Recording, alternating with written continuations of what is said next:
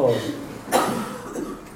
ببین اگه چرا خاموش نشه می‌تونید خوب ببینین اینا رو. نه. نه؟ خب خاموش کنید. الان خوب می‌بینید نه؟ بهتره. شب آشورا هم چراغا رو خاموش کردم دیگه.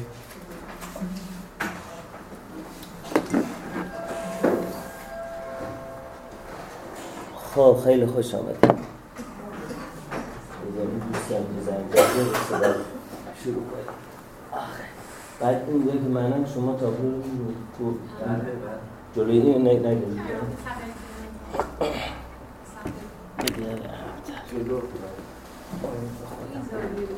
اینجا ضبط روشن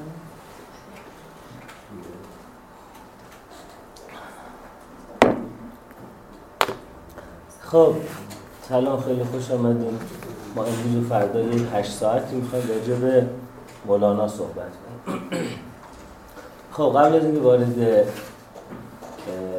درس بشی من یک مقدماتی رو لازم ذکر کنم از این کسان چرا ما همچین کلاسی رو برگزار ارز کنم که مثل بخش زیادی از شما که داستان معجزه های تحول روحانی مولانا رو شنیدید و تحت تأثیر این ماجرا قرار گرفتیم. من هم در همین فرهنگ متولد شدم و در همین فرهنگ رشد کردم و از نوجوانی با تذکرت الاولیا عطار و با غزلیات شمس محشور بودم و برای من تحول مولانا یک تحول معجزه آسای استورهی بود و من هم کاملا تحت تاثیر این داستان قرار داشتم این تحت تاثیر بودن مریدانه و شیفتگی تا همین 15 سال پیش ادامه داشت. سال 83 یا 82 بود که یونسکو سال جهانی مولانا سال مولانا نامگذاری کرد. اون سال یه ناشر به من پیشنهاد کرد که کتاب راجع به مولانا بنویسم انقدر من نسبت به مولانا مرید و شیفته بودم که نوشتن کتاب کوزه از آب بر هفت روز طول کشید. البته من کلا تند نویسم یعنی کتابی بوده که صبح شروع کنم پیش از ظهر به ناشر برسونم. اگر یه موقع کتاب سلام مؤمن سلام من گیرتون افتاد که چون مال اصر جاهلیت هم بود دیگه اجازه تجدید چاپش رو نمیدم ولی یه جایی گیرتون افتاد. اون کتاب رو مثلا من ساعت هشت صبح شروع کردم ساعت ده صبح تموم شد. کتاب هم کوچیکه کتاب اینجوری نیست به حال هفت روز طول کشید و در اون کتاب شما مرتب ببینید که راجع به حضرت مولانا حضرت شمس و حضور درگاه مولانا راجع به اینجور چیزا صحبت می‌کنن ولی به هر حال تحولات اجتماعی به خصوص تحولاتی که از سال 84 به بعد توی ایران رخ داد دولت نهم و دولت دهم و اتفاقاتی که افتاد و اتفاقات 88 من به این نقطه رسون که واقعا این نگاه مریدانه به مولانا بی تاثیر نیست در جستجوی یک مرشد پیر و مراد در انسان ایرانی و این جستجوی مرشد پیر مراد عوارض جانبیش خیلی زیاده. اینکه یه جمعیتی عکس یه آدمی رو توی ماه ببینن صحبت از زوب در یه آدمی بکنن. اینها نمیشه عوارض جانبی باشه که ما این رو از بستر فرهنگی و ریشه های فرهنگی تاریخون کنیم دکتر عبدالکریم سروش در کتاب بست تجربه نبویش یه فصل داره تحت عنوان ولایت باطنی و ولایت سیاسی.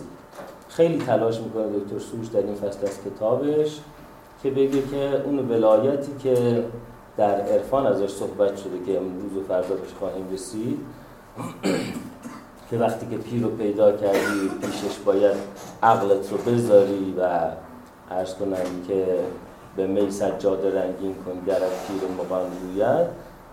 این یه ساحت دیگه است ساحت باطنی است. یه ساحت هم ساحت سیاسی که در اون ساحت ما باید در واقع دموکراتیک باشیم و هر آدم یه رأی داشته باشه. ولی خب این به نظر من یک مقالط هست. اگر انسانی بپذیره که زندگیش یک زندگی معنوی باید باشه زندگی سیاسیش هم زندگی اقتصادیش هم زندگی شغلیش هم زندگی خانوادگیش هم زندگی جنسیش هم همه اینها تحت تاثیر این قرار می‌گیره. چون معنویت و امور باطنی که چیزایی نیستن که بگیم این امرها ظاهری این امرها باطنی است. و در نتیجه میشه همون داستان سیاست ما این دیانت ما و دیانت ما این سیاست ماست که اون وقت نتیجه میشه که ما در فضای سیاسی هم دنبال یه آدمی میگردیم که دورش حاله نور باشه. و این باعث میشه که ما هر چند دهه یک بار اشتباهات بسیار بزرگ مخربی رو مرتکب بشه. این بازنگری از در واقع منظر تحولات اجتماعی و از منظر روانشناسی اجتماعی باعث شد که من در واقع یه تلنگری به خودم بزنم و بعد از سال 84 به این بعد یه کتابان کتابای من این رنگ و رو رو از دست داد و نگاه من به مولانا هم مثل هر آدم دیگری یک نگاه انسانی و نقاد هست.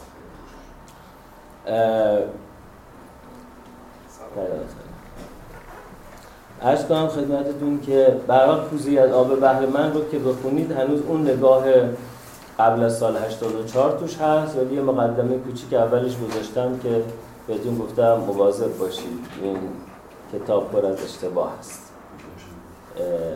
از منظر تفکر نه اما اینکه اینجا راجع به مولانا بحث می‌کنیم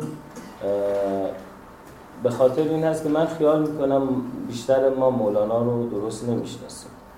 علت اینکه مولانا رو درست نمی‌شناسیم این هست که از منظر فلسفه به مولانا نگاه نمی‌کنیم.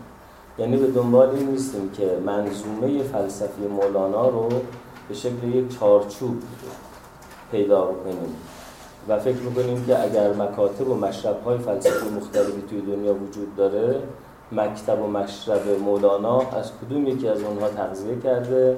به کدوم یکی از اونها وابسته است؟ در نتیجه همونطور که خودش میگه که هر کسی از زن خود شد یار من مندانه به مولانا از مولانا همون برداشت رو می‌کنن که دوست دارن برداشت بکنن نه آنگونه که مولانا هست. واقعیت این هست که اگر منظومه تفکر مولانا رو کامل ببینیم ببینیم که از درون تفکر مولانا مردم سالاری دینی بیرون نمیاد.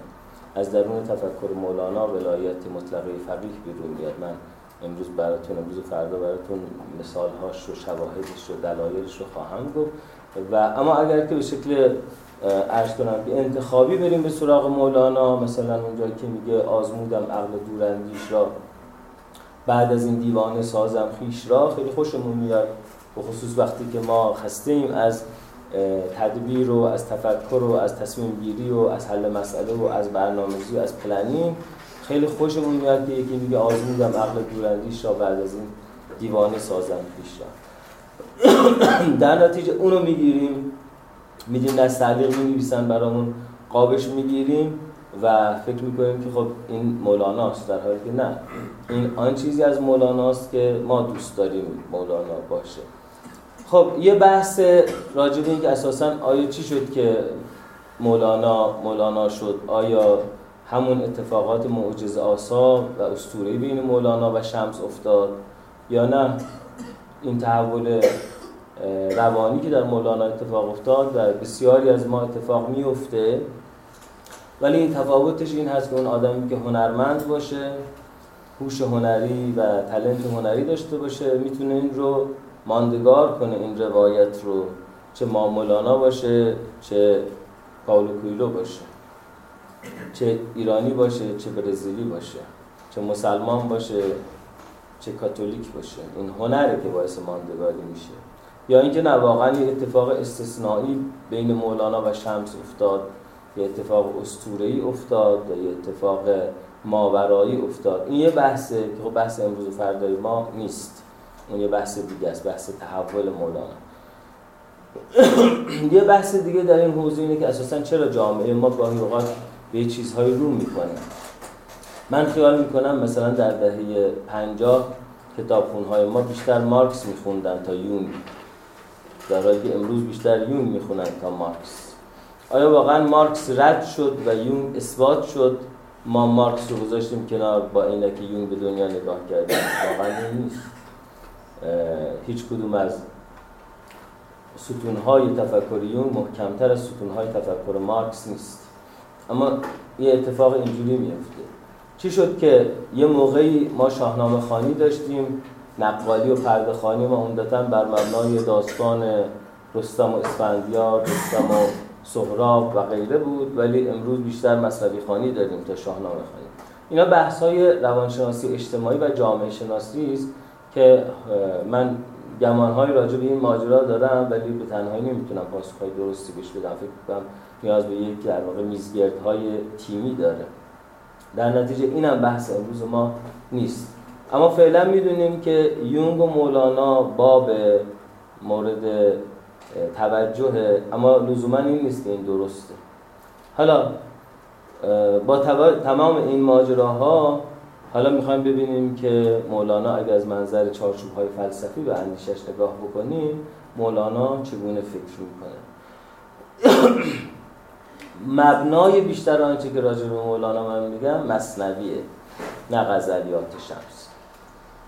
غزلیات شمس در یه دوران دیگری از زندگی مولانا گفته شده که مولانا بیشتر حدیث نفس می‌کنه و ابراز تجربه های شخصیش رو می‌کنه. در حالی که مصنوی در زمانی نوشته شده که مولانا از اون در واقع جوشش آرام شده به قول معروف دم کرده دم کشیده و حالا دوباره بر مسند درس نشسته و داره درس میده به مردم. بنابراین من خیال می‌کنم که مصنوی نسبت به غزلیات شمس برای فهم منظومه فکری مولانا بیشتر باید مورد ارجاع قرار بگیره. اما مصنوی که کتاب آسونی نیست. اولا که مصنوی در چهارده سال سروده شده. هر دفتر مصنوی که شیش دفتر هست دو سال طول کشیده که میشه دوازده سال. دو سال هم بین دفتر اول دوم فاصله افتاده که در ابتدای دفتر دوم مولانا میگه که مدتی این مصنوی تأخیر شد. مهلتی بایست تا خون شیر شد. و ارز کنم خدمتتون که 14 سال بنابراین طول کشیده. طبیعتا همونطور که هر کدوم ما 14 سال پیش با امروز یک گونه فکر می‌کردیم مولانا هم در این 14 سال تفکرش استاتیک نبوده. بنابراین در مصنوی هم شما ممکنه خیلی جاها در واقع تناقضاتی در تفکر و اندیشه مولانا پیدا بکنید که این به خاطر داینامیک بودن تفکرش هست.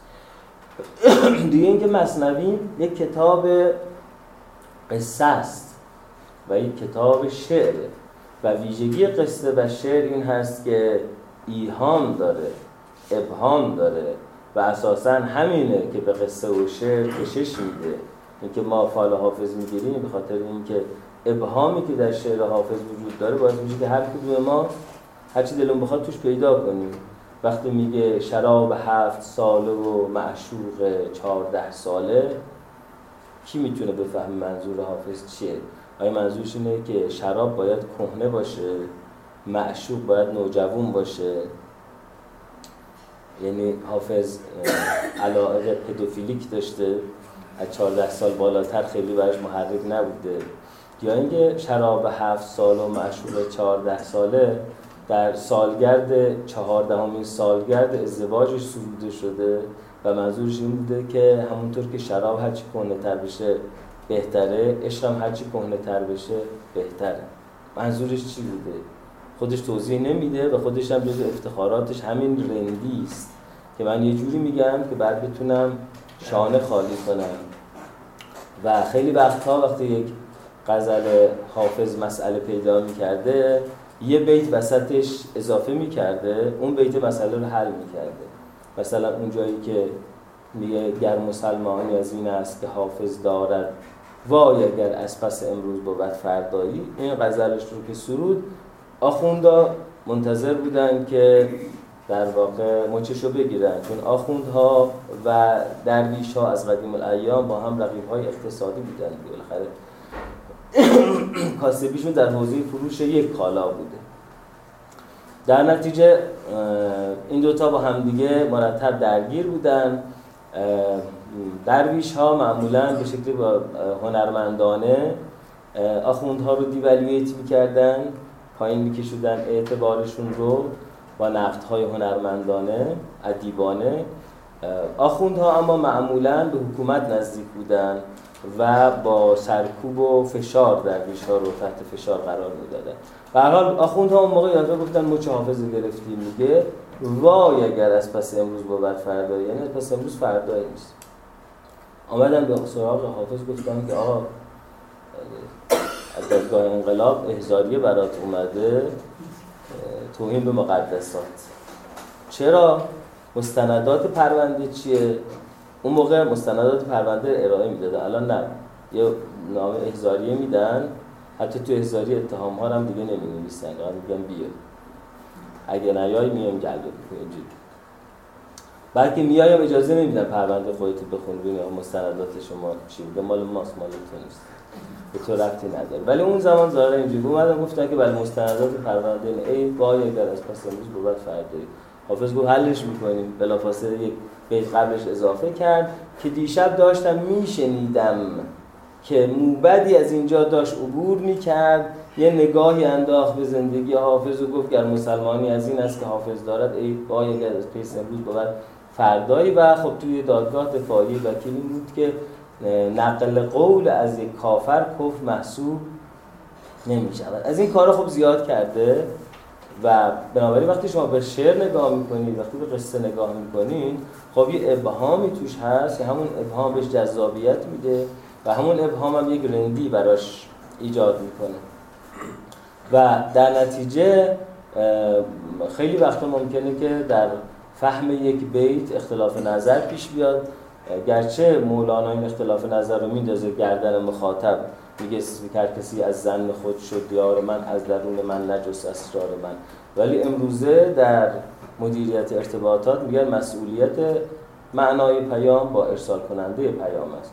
بنابراین اگر می‌بینی که این همه سوء تفاهم و اختلاف نظر وجود داره و تشتت وجود داره و ادیان شاخه شاخه شدن و شاخه هاشون با هم می جنگن هم دیگه تکفیر می‌کنن نباید بگی که دین به ذات خود ندارد عیبی هر عیب که از در مسلمانی ما صادر کننده پیام پیام رو انقدر مبهم در واقع ارسال کرده که فضا رو برای تشتت و اختلاف فراهم کرده. چون به نفع صادر کننده پیامی بوده که هر جا که دلش خواست بتونه جا خالی بده. اگه من بگم آنان که فکر می‌کنن که فلان است یا مرعوب هستند یا خائن.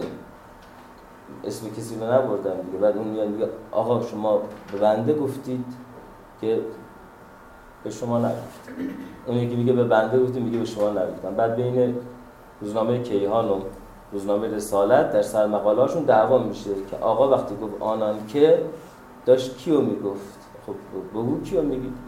رسمی بگو که آی فلانی اینجوری آی فلانی اینجوری. ولی خب رندی باعث میشه که ما یه جوری بگیم که تویم جا خالی بدیم. چون یه بار که یه نفر رسما بگه نظر من به نظر ایشان نزدیک تر است بعد دیگه باید مسئولیت تمام اتفاقات از اون لحظه تا پایان مدیریت اون آدم رو به دوش بکشه. بنابراین تمام تلاش اینه که تا جای ممکن من جا خالی بدم. بنابراین پیامبران بزرگ، قدیسان بزرگ، عارفان بزرگ، رهبران سیاسی بزرگ یک از لمهای موفقیتشون این بوده که یه جوری همیشه در رو بر خودشون میذاشتن کلام مبهمی که و بعد مسئولیت سوء تفاهم ها رو هم مینداختن به گردن دیگری. در یونان باستان هم این بود معبدی بود به اسم معبد دلفی در شهر دلفی. الان هم بازمانده هاش هست. معبد آپولو بود. آپولو خدای خورشید و خدای پیشگویی بود دیگه. مردم برای مشاوره می‌رفتن. معبد دلفی چه برای مشاوره ازدواج چه برای مشاوره سرمایه گذاری در بورس چه برای مشاوره درباره جنگ. طرف می‌خواست بره جنگ میومد معبد دلفی. اون کاهن معبد دلفی به حالی به حالی می‌شد و بعد در اون حالت حالی به حالی می‌گفت که آتشی می‌بینم که از شرق به غرب میوزد و لشکری را ویران می‌کند.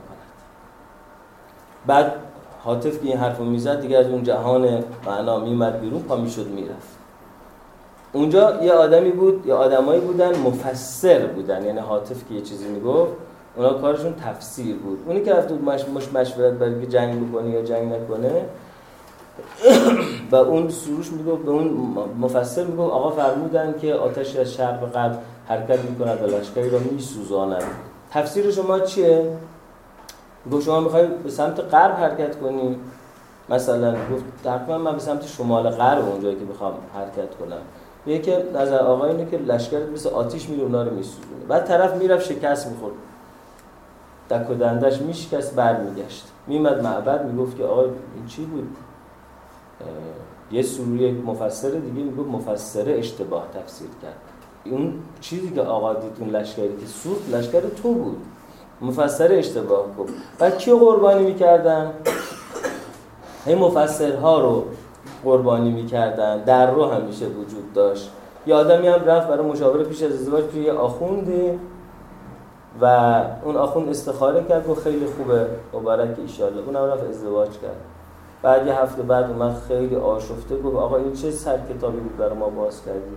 گفت چرا؟ گفت که برای اینکه این خانم عروس که حالا قدیما گفتن شاشوه الان میگن شب جاری داره.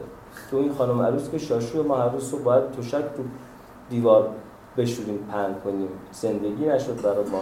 خب اتفاقا آیه هم که آمد همین بود. جنات تجری من تحت الانهار. بهشت هایی که زیرش رودهایی جاری هست. کتاب درست گفته. تو بر کتاب که غلط نمیگه دیگه کتاب درست گفته حالا به هر حال وقتی شما یه کتابی رو می‌خونید که قصه و شعره و به خصوص که فن قصه گویی مولانا با فن قصه گویی فردوسی کاملا متفاوته. فردوسی قصه رو شروع می‌کنه میره تمامش می‌کنه بعد میره قصه بعد. مثل یک خط زمانی تاریخی. این شد بعد این شد بعد این شد بعد این شد. اما مولانا این کار نمی‌کنه. شیوه قصه گویی مولانا اینه که قصه رو باز می‌کنه. بعد از قول یکی از قهرمانهای قصه قصه دیگه رو باز می‌کنه.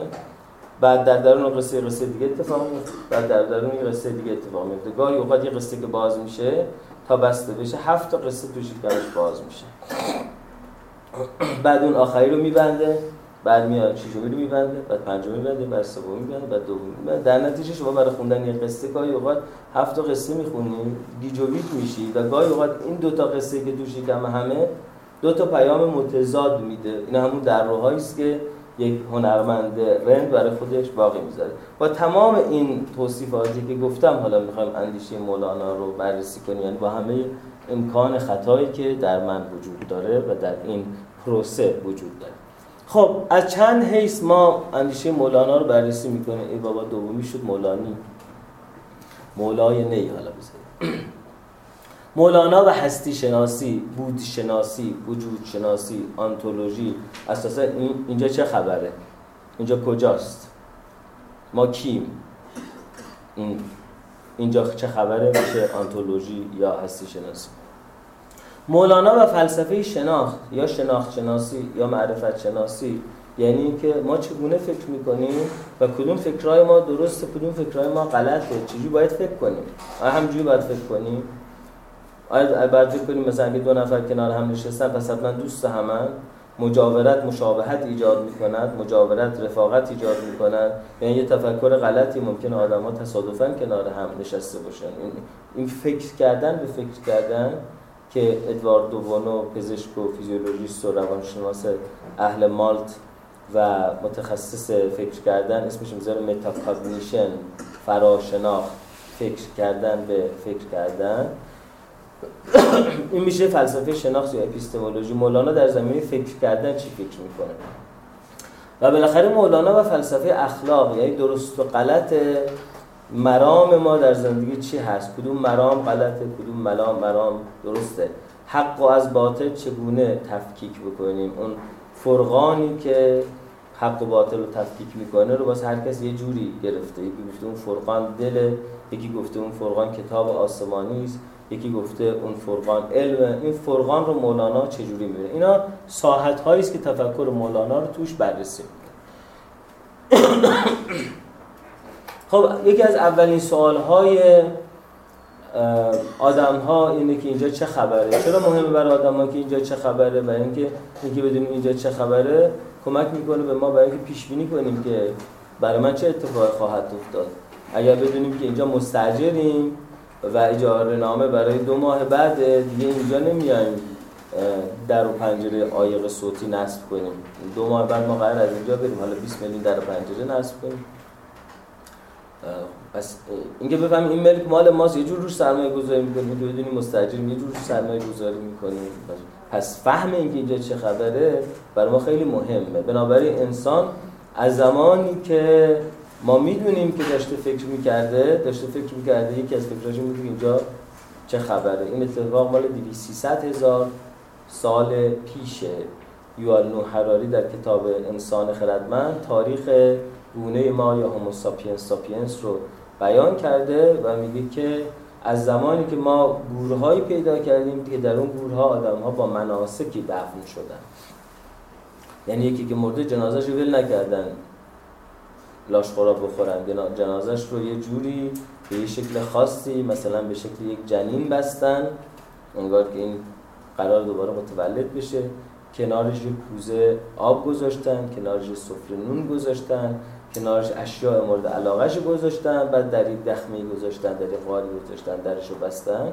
ما از این زمان می‌فهمیم که انسان داشته راجع به این که از کجا آمدم آمدنم بهره چی بود به کجا می‌رود آخر ننمای وطنم داشته تعمل و درنگ می‌کرده. و در نتیجه انسان از اون موقع فلسفی بوده. سوالات فلسفی داشته سوالات کلان داشته و پاسخهایی برای این ماجرا اختراع می‌کرده. و یکی از اون پاسخهایی بوده که این چند روز دیگه زنده میشه. پس چند روز دیگه که زنده بشه نیاز به چی داره؟ نیاز به یه بوغی داره که صدا بزنه. من زنده شدم. یه بوغ میذاشتن کنارش یه بیلچه میذاشتن کنارش که بتونه در زخم رو کنه بیاد بیرون. یه کوزه آب و یه سفره نون میذاشتن کنارش. اینا نشون می‌داده که اینا انتقاد داشتن که قرار دوباره زنده بشه. از اون زمان ما راجع به این که بود شناسی یا وجود شناسی یا انتولوژی داشتیم.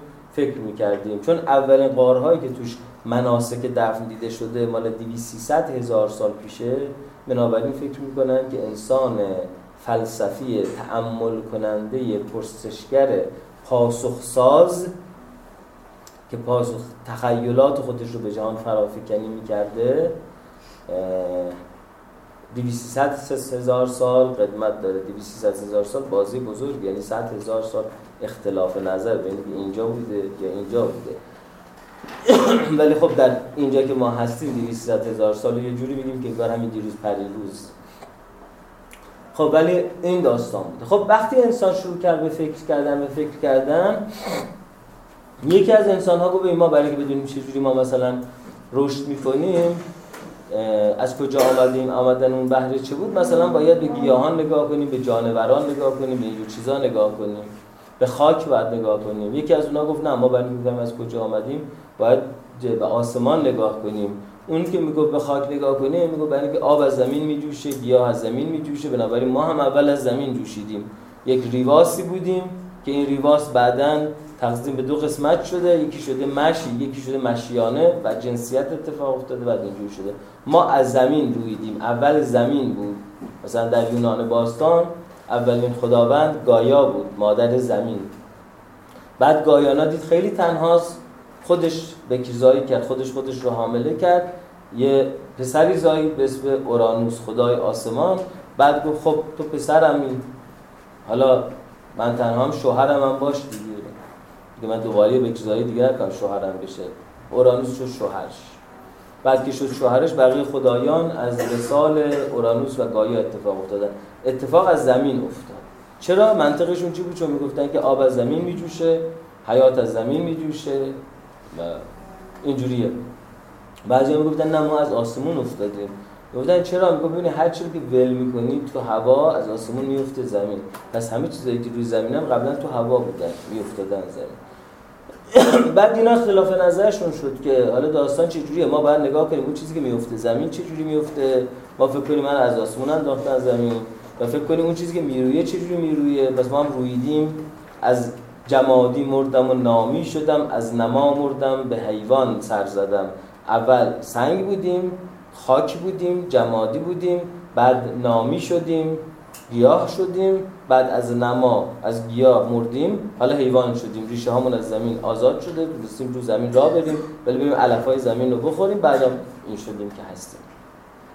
حالا اینکه بفهمیم که کدوم تفکر درسته اون میشه گام دوم فلسفه اپیستمولوژی یا شناخت شناسی و خب ما داریم از منظر چشمهامون از نظرگه چشمامون به دنیا نگاه می‌کنیم. اگر عینکمون خراب باشه دنیا رو ممکنه خراب ببینیم. مولانا میگه پیش چشمت داشتی. شیشه کبود زان سبب عالم کبودت مینمود. اگر جلوی چشمت عینک آبی باشه هر جا نگاه کنی آبی می‌بینی. البته در ادبیات کهن فارسی کبود هم به معنی سبز هم به معنی آبیه هم به معنی خاکستریه و بنابراین به نظر می‌رسه که قدمای ما میزان کوررنگی توشون زیاد بوده. یه واژه داشتن برای سه تا رنگ به کار میبردن به حال. پیش چشمت داشتی شیشه کبود. زان سبب عالم کبودت مینمود. یا اینکه تیره زدی. یا اینکه آبی زدی یا اینکه سبز هر جایی که نگاه کنی اون رنگی داری می‌بینی. بنابراین انسان اندیشمند به این فکر افتاد که من باید فکر کنم که چگونه فکر می‌کنم. شاید فکر من غلطه. مگر نه که یک شاخه رو در آب فرو می‌کنیم ببینیم شکسته و درش میاریم ببینیم نشکسته. مگر نه که در آینه محدب که نگاه می‌کنیم اشیاء دورتر از آنچه هست به ما نمایان می‌شوند. خب ما از کجا بفهمیم؟ شاید داریم به دنیا نگاه می‌کنیم. دنیایی که تو آب فرو رفته ما داریم شکست می‌بینیم. در حالی که شکست نیست. شکست نوره. شاید ما داریم تو آینه محدب دنیا رو نگاه می‌کنیم. شاید دنیا رو داریم دورتر از آنچه از نگاه می‌کنیم. پس بعد به چی نگاه کنیم؟ به نگاه خودمون نگاه کنیم. این شد اپیستمولوژی یا معرفت شناسی. حالا بعد این اختلاف نظر پیش اومد که آیا اگر ما جهان رو نشناسیم خودمون رو می‌تونیم بشناسیم؟ اگر ندونیم اینجا چه خبره بعد می‌فهمیم ما اینجا چه کاریم و فکر ما چجوری اتفاق افتاده. بعد یه دور تسلسلی اتفاق افتاد که آیا ما اول باید جهان رو بشناسیم یا اول باید فکرمون رو بشناسیم؟ اگر جهان رو نشناسیم فکر رو از کجا بشناسیم؟ فکر هم یکی از مولودات جهان هست. و اگر که فکر رو نشناسیم از کجا بدونیم که جهان رو داریم اشتباه نمی‌شناسیم؟ و اینجا بود که در اپیستمولوژی دو تا سنت مهم به وجود آمد. یک سنت سنت اتمیسم بود که دموکریتوس در یونان باستان سند زد به نام خودش. اتم. آتوموس. توم یعنی بریدن. آتوموس یعنی نبرید بریده نشده غیر قابل بریدن. دموکریتوس گفت ببین برای ما دنیا رو بفهمیم باید دنیا رو تجزیه کنیم به اجزای سازندش. ریزش کنیم ریزش کنیم ریزش کنیم. برسیم به اون جزی که دیگه بریده نمیشه. وقتی جز رو شناختیم کل رو هم می‌تونیم بشناسیم. بعد از کم شروع کنیم. بنابراین کلمه اتم رو به این خاطر به نام او نامگذاری کرد. اون که وقتی میگه به اتم منظورش یه فضایی نبود که یه طرفش الکترونا دارن میچرخن با بار الکتریکی منفی. یه جام یک هسته هست با بار الکتریکی مثبت. اصلا همچین تصوری دموکریتوس نداشت.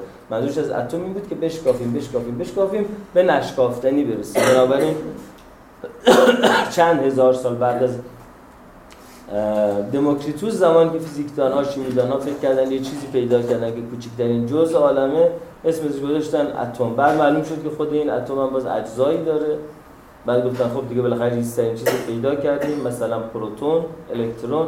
بعد فهمیدن که خب باز خود اون هم آجرهای سازنده داره کوارک ها و دیدن که نه انگار که از این اینجوری نیست که بشکافی به اون ریزه برسی بگی خب تهش اینه.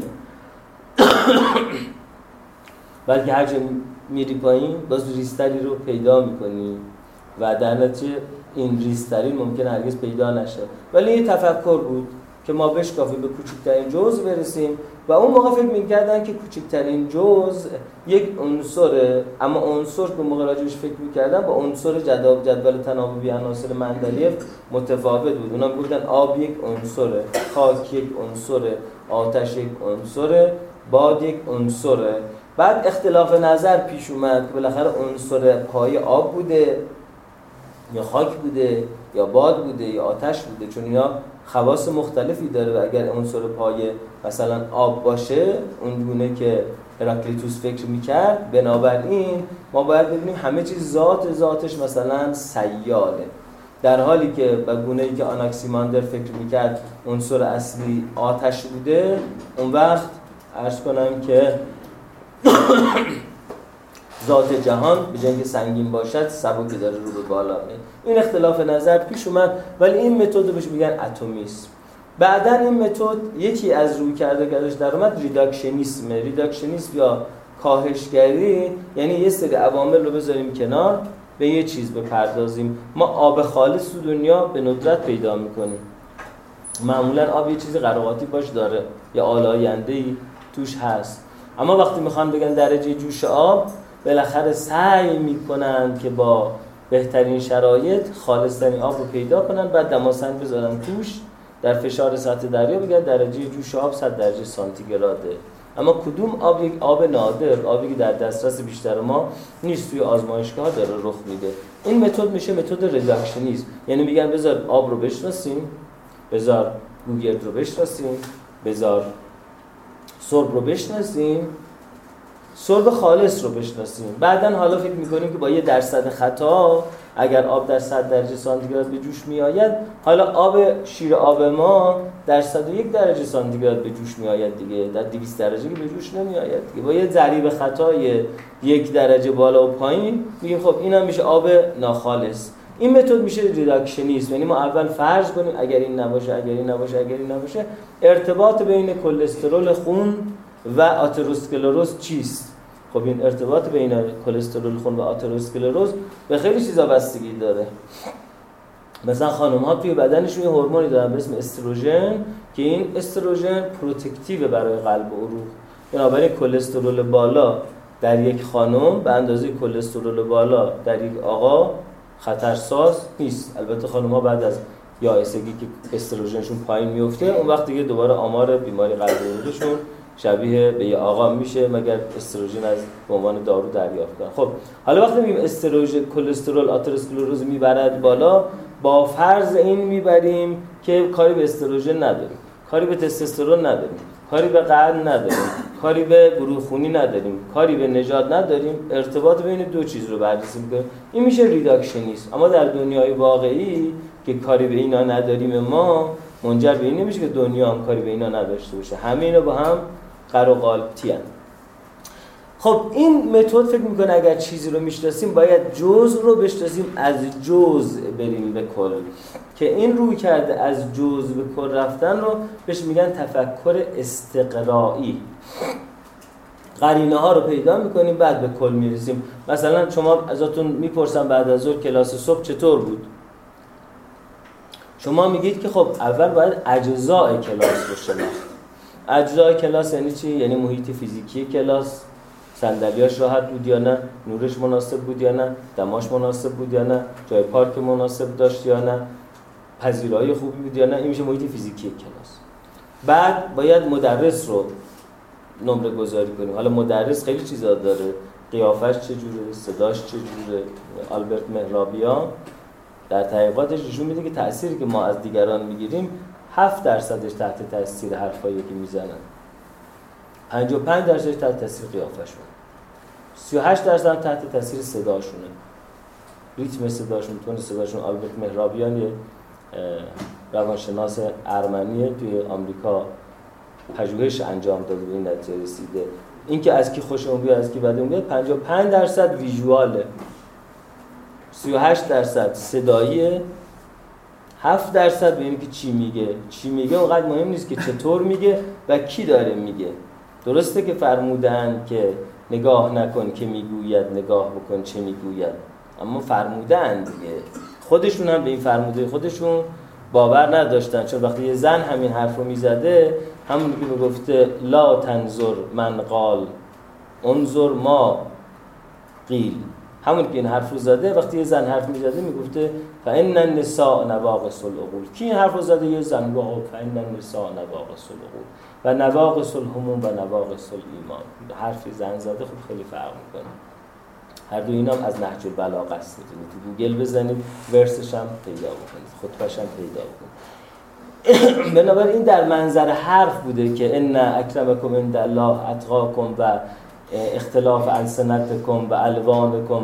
رنگاتون فرق نمی‌کنه چه رنگی باشید فرق نمی‌کنه چه زبانی باشید. تا حرف می‌زدیم می‌گفتیم رنگتون به ما ربطی نداره زبانتون به ما ربطی نداره. این اکرمکم عند الله اتقاکم. ولی وقتی می‌خواستیم شهر رو اداره کنیم می‌گفتن آقا یه کسی کشته شده.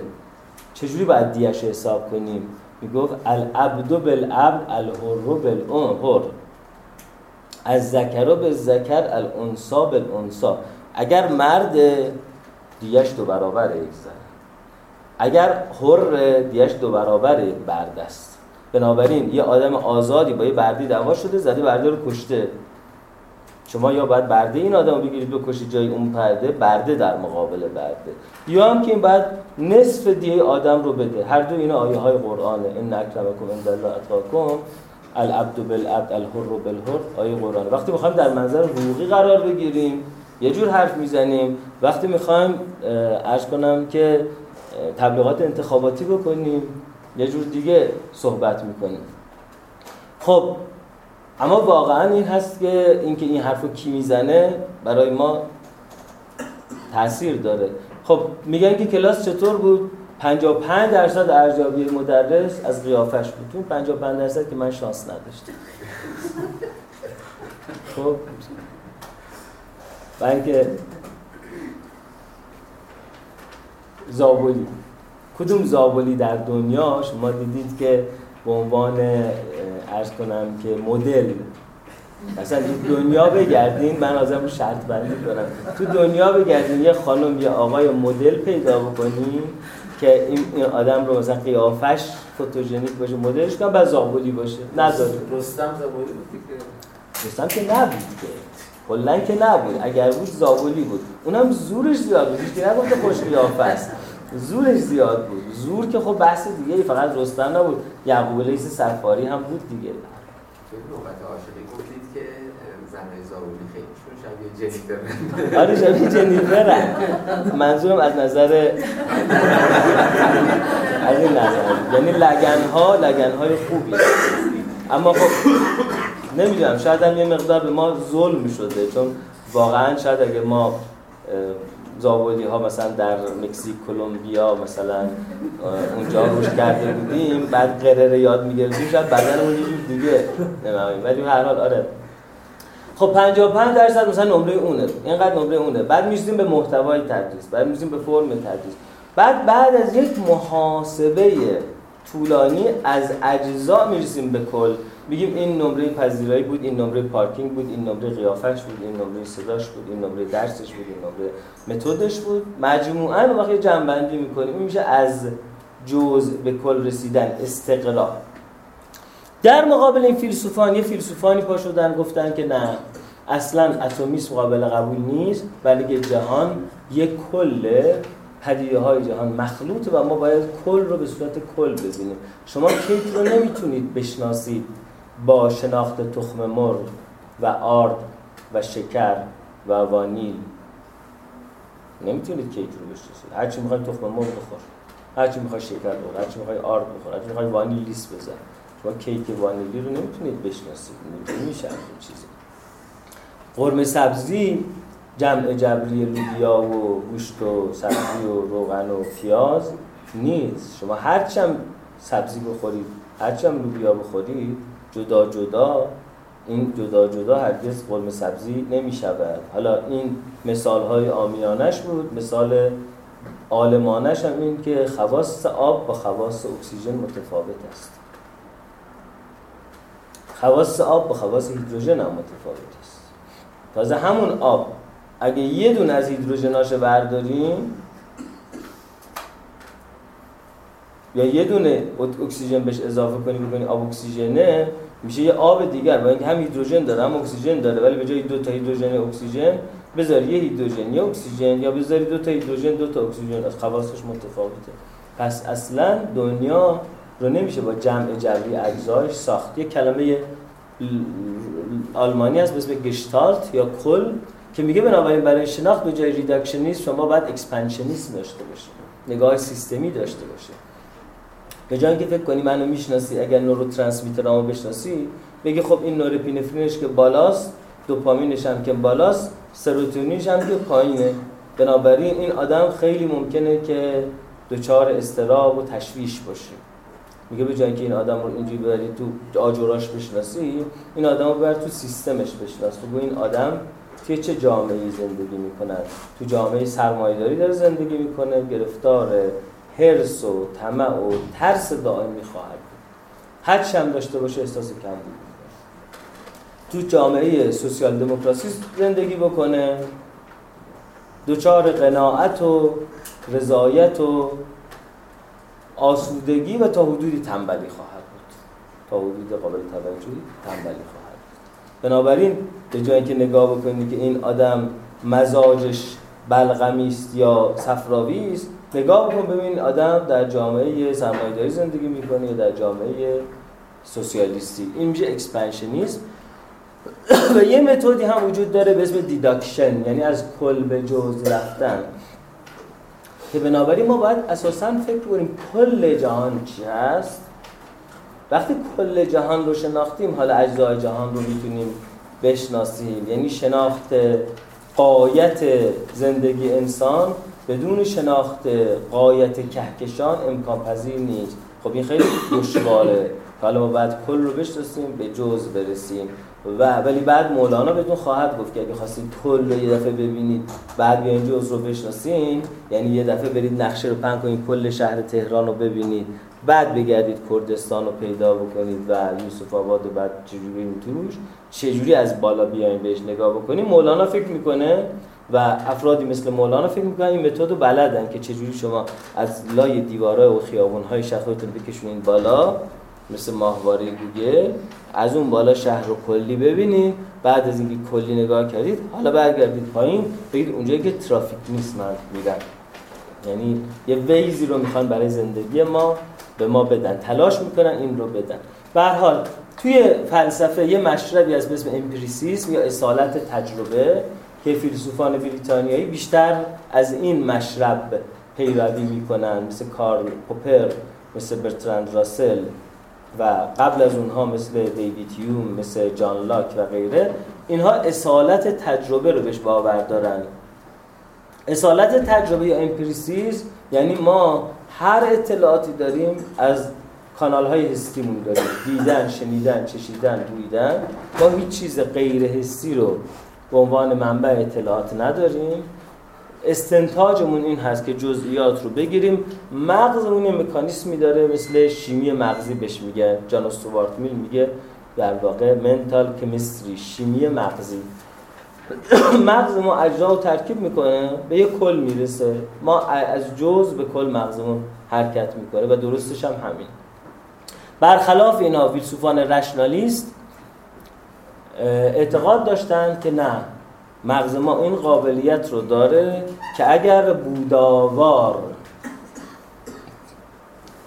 از اینجا که از در بیاد از یه جایی بیرون از بودن از نیروانا از نبودن به بودن نگاه بکنه از نخواستن به خواستن نگاه بکنه از بیمیلی به میل نگاه بکنه از بیرون نگاه بکنه اون وقت کل این نقشه رو ببینه که فیلسوفانی که رشنالیست یا اصالت عقلی بودن اصالت خرد بودن فکر می‌کردن در درون هر کدام ما یه ریشنی وجود داره یک خرد نابی وجود داره که اگر اون خرد ناب رو پیدا کنی مثل قطونما میمونه.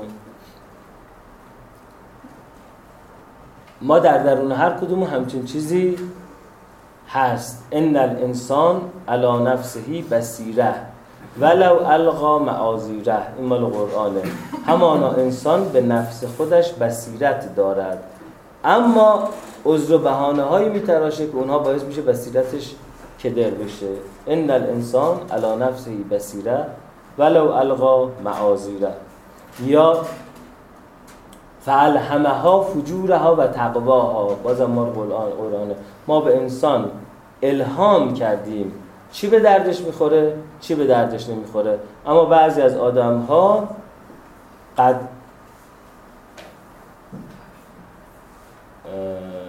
و قد خواب من دستاها. قد افله من زکاها. هر کس پاکیزه نگه داشت قطب نماش رو دستگاه شد. و قد خواب من دستاها. هر کس خواست بازی در بیاره با این قطب نماش قطب نماش خراب کنه اون می‌زنه زندگیش رو داغون می‌کنه. چیکار باید بکنیم حالا که نماش خراب نشه؟ من تتق الله یجعل لكم ان تتق الله یجعل لكم فرقانا. اگر تقوای الهی پیشه کنین اون وقت خداوند به شما چیکار می‌کنه؟ قطب نمایی که اسمش فرقان یعنی فرق بین حق و باطل رو به شما عطا می‌کنه. حالا تقوای الهی پیشه کنیم یعنی چی؟ یعنی یک هشتم مالتون رو باید بدید به ولی امر این میشه یکی از تقواهای الهی مثلا. یه موقعی غذا نخورید یه موقعی نخوابید یه موقعی بیدار باشید یه موقعی این کار کنید. اگه این کارها رو بکنید اون وقت این قدمای شما درست کار می‌کنه. رشنالیست هم اینجوری فکر می‌کردن. فکر می‌کرد در درون ما یه خرد ناب وجود داره به اسم ریشن. و اون خرد ناب یا ریشن در درون ما هست اما مثل یک بالقوه است که ما اگر بالفعلش کنیم اون وقت تبدیل به چراغ میشه. اگه بالفعلش نکنیم مثل چراغ خاموش میمونه. هست ولی دکمهشو ما بلد نیستیم بزنیم. این فیلسوفان چون بیشتر توی فرانسه و آلمان و اونورا زندگی می‌کردن به همین خاطر بهشون میگن فیلسوفان قاره. منظور از قاره کانتیننتال فلسفی یا فلسفه قاره شنیدی؟ منظور فیلسوفان فرانسوی آلمانی هن. در مقابل چی به اینا می‌گفتن قاره؟ در مقابل اینا که می‌گفتن فیلسوف جزیره.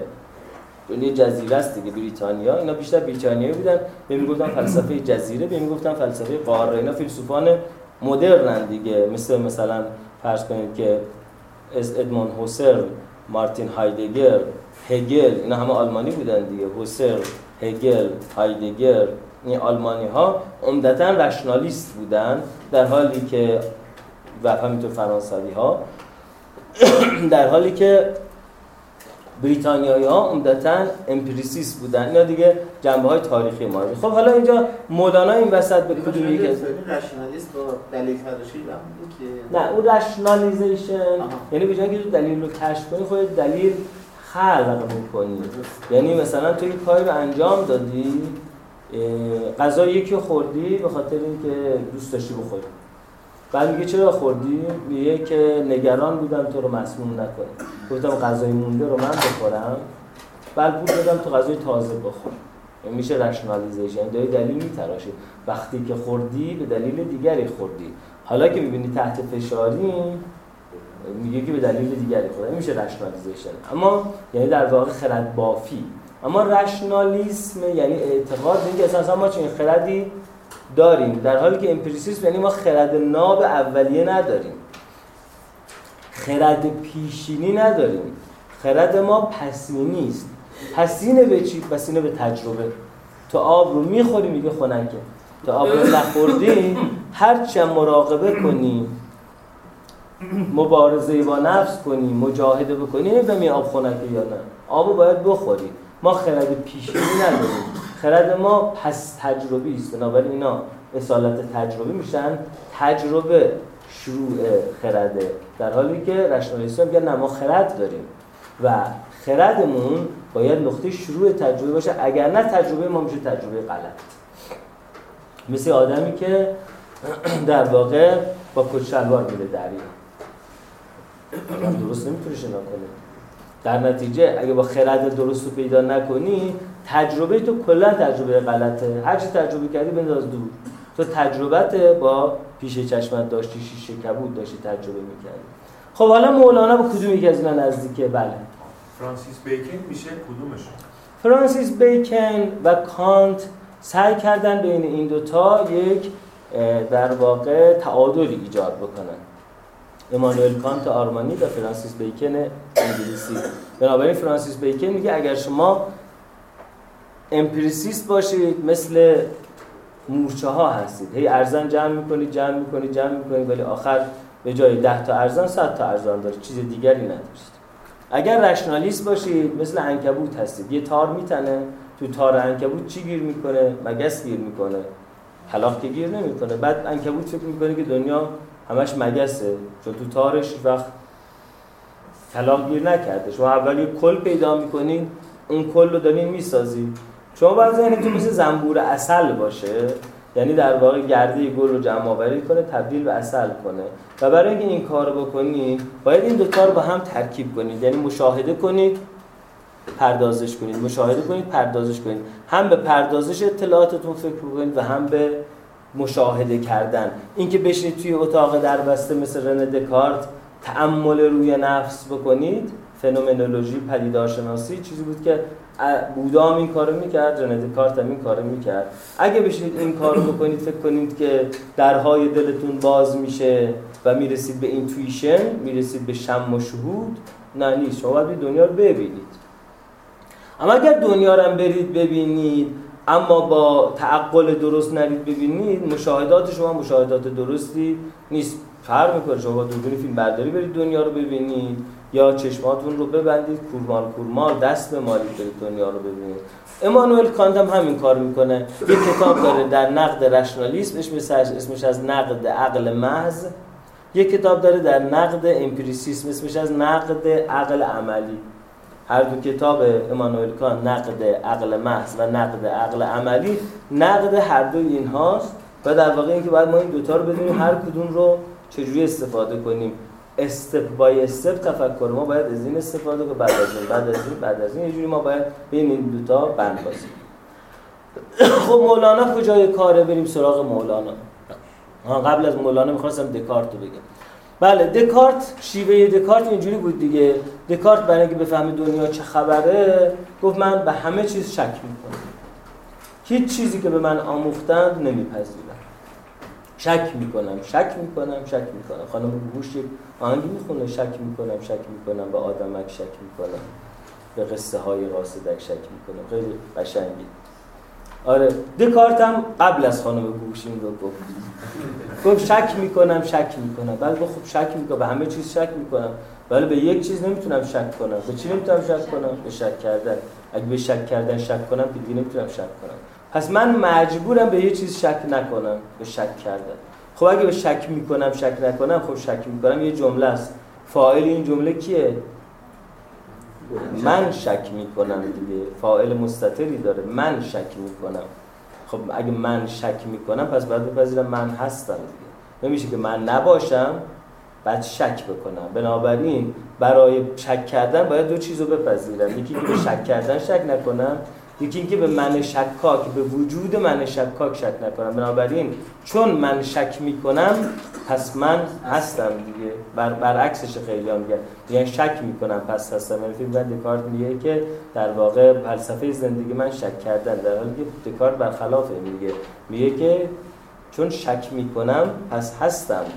یعنی چی؟ یعنی منطقا چون شک می‌کنم پس باید من شکاکی موجود باشد. پس من هستم. با یک منطق عرستویی به نتیجه میگیم که من هستم. خب میگه فعلا من هستم خودم رو می‌خوام بپذیرم. و فکر کنم این معنی که هستن هستنش چجوریه؟ یعنی هستن با هستن توی زبان فارسی هم متفاوته خیلی متفاوته. برای اینکه شما میگید علی شجاع است. است ارتباط بین شجاعت و علیه. بهش میگن فعل اسنادی است. یه چیزی رو به یه چیز دیگه سند می‌زنه. اما هست فعل وجودیه. میگه علی هم هست. نمیگید علی هم هست یعنی علی چی هست. میگه نه علی هم هست یعنی علی هست. یعنی علی حضور دارد وجود دارد. بنابراین هست مادر اگزیستانس انگلیسی و دازاین آلمانی است. یعنی خود وجود یعنی خود حضور. بنابراین من از شک بودن می‌فهمم که من حضور دارم. حالا می‌خوام این حضور رو در حوزه در سقل حضوری خودم بشینم از سقل حضوری خودم به تجربه های خودم نگاه بکنم. و برای اینکه در این حضور باشم برای اینکه این حضور من با چیز آلوده نشه باید در تنهایی باشم باید در اعتکاف باشم باید در انزوا باشم باید در سکوت باشم. بنابراین رنه دیکارتم مثل بودا ساعت ها نشست تعمل نفس می‌کرد. در سکوت در تنهایی در انزوا میشه تعمل به نفس می‌کرد. وقتی تعمل به نفس کرد که این روش رو بیگن فنومنولوژی یا پدیدارشناسی. به یه نتیجه رسید که همینطور که این نقاشی خود دکارت نقاشی هم خوب بوده. نقاشی رنه دکارت فرانسوی در کتابی به اسم Meditations. Metaphysics. یعنی مدیتیشن هایی درباره فرا فیزیک فرا شی فرا شی شناسی. مدیتیشن رو بنابراین بهتره که تعمل تجربه کنیم ترجمه کنیم. تعملاتی درباره ماورا و طبیعه. در این کتاب گفت من وقتی که در حال تعمل بودم متوجه شدم که هر کدوم از حواست من دارن چیز متفاوتی رو مخابره می‌کنن. مثلا شم جلوی شومینه نشستم دست و پا و پوست من دارن گرما از شومینه به من مخابره می‌کنن. چشم من داره نور از شومینه به من مخابره می‌کنه. گوش من داره صدا از شومینه مخابره می‌کنه. اینا سه چیزه. اما من در ذهنم یه اتفاق میفته این ستا رو جدا جدا تجربه می‌کنم. این ستا میشن گله هم. من میگم شومینه گرم روشن خشخش کنانی فشفش کنانی وجود داره. اصلا اساسا ذهن من که همیشه داره اجزا رو تجربه می‌کنه پس چرا یه چیزی به اسم کل در ذهن من قابل تصوره؟ من که وقت کل رو تصور کل رو تجربه نمی‌کنم. تجربه من همیشه جزءه من تجربه حسی از کل ندارم. پس اساسا کل باید یه جای غیر حسی در ذهن من وجود داشته باشه. و چون مغز ما داره ادراک اجزا می‌کنه پس یه چیزی فراتر از فیزیک مغز ما باید وجود داشته باشه که داره مغز ما رو در واقع کل رو بهش مخابره می‌کنه. مثل ارتباط بین تلویزیون خونه شما با ماهوارتون شما تلویزیونی که نگاه کنید یه چیزی به این عمق و زخامت واقعا چطور میشه همه دنیا رو باشید بعد میگن نه با این عمق زخامت نیست که تو دنیا رو می‌بینی. این عمق زخامت با یه ماهواره ای وصله که اون داره از همه دنیا فیلم ما عکس می‌گیره. اون داره اینو تغذیه می‌کنه. رنر کارت به این نتیجه که ما یه ماهواره باید داشته باشیم دیگه. که تلویزیون ذهنمون داره با اون مفاهیمی مثل کل مثل خدا مثل جهان مثل من مثل انسان هر چیزی که انتظایی و پلیس رو می‌شناسه و در نتیجه به این نتیجه که ما یه جزء فراهستی داریم. و اون جزء فراهستی اون ماهواره که تون داره کل رو می‌بینه ریشنه. بعد فکر کرد که خب چجوری این ماهواره به این تلویزیون من متصله؟ یه ریسیوری لازمه دیگه. سیم که وجود نداره. یه dish ی لازمه یه ریسیوری لازمه. البته رنه دکارت زمانش نه تلویزیون داشت نه ماهواره داشت. ولی خب یه چیزایی داشت که اینجوری با خودش فکر می‌کرد. یه ریسیوری لازمه یه dish ی لازمه. این dish receiver کجاست؟ شروع کرد مغز حیوانات مختلف رو شکافتن. گفت تو مغز انسان باید یه چیزی وجود داشته باشه که تو مغز حیوانات دیگه وجود ندارد.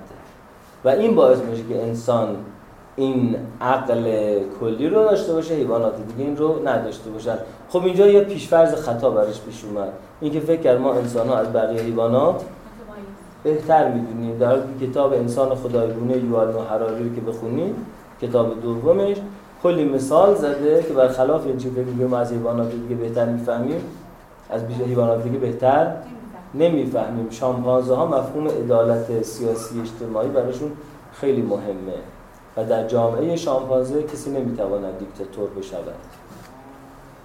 خفاش ها براشون مفهوم سوسیالیسم کاملا این مفهوم ذاتی و غریزی است. هیچ کس از دیگری بیشتر نمی‌خورد در یک قار هر کی بیشتر خورده خورده هاش رو استفراغ می‌کنه تو حلقه کمتر خورده. تساوی اینا, اینا رو بر مبنای حقیقات زیست شناسی ارائه می‌کنه یووال هراری در کتاب انسان خدایگونش اما رنه دکارت که این تحقیقات زیست شناسی رو نمی‌دونست گفت که ما انسان از بقیه عاقل چرا؟ چون که عاقل تریم مگه عاقل تر نیستیم؟ مگه نهنگ الان داره meditation about metaphysics می‌کنه خب چه چه می‌دونی؟ شاید نهنگ داره می‌کنه شاید گربه داره می‌کنه. بعدا میشه دو مونتنی فرانسوی. به چالش کشید این ماجرا رو. من واقعا فکر می‌کنم شاید بوز مزرعه من هم داره مثل سقراط جهان رو به چالش می‌کشه. من که تو اون نیستم. چه فکر می‌کنم نمی‌کشه؟ اما سقر... اما رن کار گفت ما از بقیه حیوانات عاقل تریم بعد شروع کرد حیوانات رو کالبد کافی کردن. تا ببینید چی تو مغز حیوانات نیست که تو مغز ما هست. به غلط فکر کرد مغز حیوانات قده پینال یا قده صنوبری ندارد در حالی که بعدا زیست شناسی نشون داد که همه پرنده ها و همه پستانداران قده پینال دارن. اما رنه کارت پیدا نکرد گفت نیست. بعد به این نتیجه رسید که قده پینال که اینجا کشیددش رابط بین ماهواره شم و شهود و مکاشفه ریشن و مغزی است که داره فقط اجزا از دنیا دریافت می‌کنه. که الان ما فهمیدیم قده پینال همچین کاری هم نمی‌کنه. چون اگه پینال یه آدمی مصدوم بشه در تفکرش تغییر اتفاق نمیفته پینال بادی قده پینال در مغز ما یه هورمونی به اسم ملاتونین ترشح می‌کنه که این هورمون سیکل خواب و بیداری ما رو با نور بیرون تنظیم می‌کنه. این کار پینال بنابراین دکارت با شک می‌کنم شک می‌کنم شک می‌کنم با این همه شک می‌کنم که اول به بودن خودش شک کرد آخرش در حوزه زیست شناسی و در حوزه علوم چون اطلاعاتش کم بود پینال رو رسیور مغز حیوانی ما فرض کرد که داره کل رو دریافت می‌کنه. و بنابراین یه دوالیسمی قائل شد گفت یه دوگانگی در ما وجود داره. یه مکانیکال بادی داریم یک بدنی داریم که کاملا مثل ماشین مکانیکاله. کاملا animal spirits روح حیوانی داره. یعنی غرائز شهوات غضب و غیره. مغز ما کلا سیستمش اینجوریه. و با اجزا کار می‌کنه لیست می‌زنه نگاه می‌کنه بو می‌کشه و غیره.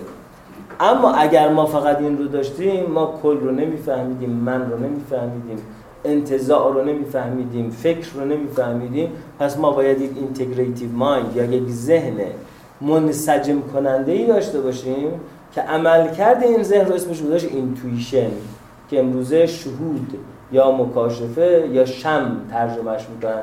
بنابراین intuition یعنی خرد پیشینی که من از چشم و دهن و دماغ و گوش دریافت نکردم. اون اونجا بوده که تعیین کننده اینه که حالا بوی دماغ من چه چیزی رو استشمام کنه. بعد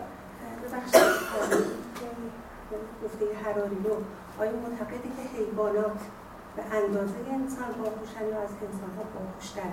در بعضی از امور از ما باهوشترن بعضی از حیوانات در بعضی از امور از ما خودترن یعنی مثل خود ما آدم ها هستیم دیگه. ما آدم ها یکی ریاضیمون خوبه یکی زبانش خوبه یکی بازارش خوبه. یکی استاد اقتصاد اما خودش اقتصاد زندگیش میلنگه. یکی سوادش کمه اما شما می‌بینید که یه شهر مثلا فرش داره یه شهر مب داره یه شهر فلان داره. تلنت شما تو در بعضی از امور از ما باهوشتره. در بعضی از امور از ما باهوشتر بعضی از حیوانات. در بعضی از امور از ما باهوشتر مثلا سرعت پردازش اطلاعات در خفاش خیلی سریعتر از سرعت پردازش اطلاعات هست. خب حالا بریم سراغ مولانا. یه قصه ای داره به اسم قصه مری کردن رومیان و چینیان در علم نقاشی و صورتگری. یعنی چینیان و رومیان با همدیگه داشت یه چیکار می‌کردن؟ هلکل می‌کردن. آفرین. که هر کدوم می‌گفتن که ما نقاش بهتری هستیم. حالا بریم سراغ مصنوی. بعد ببینیم مصنوی شبیه دکارت فکر می‌کنه یا مصنوی شبیه هیوم فکر می‌کنه.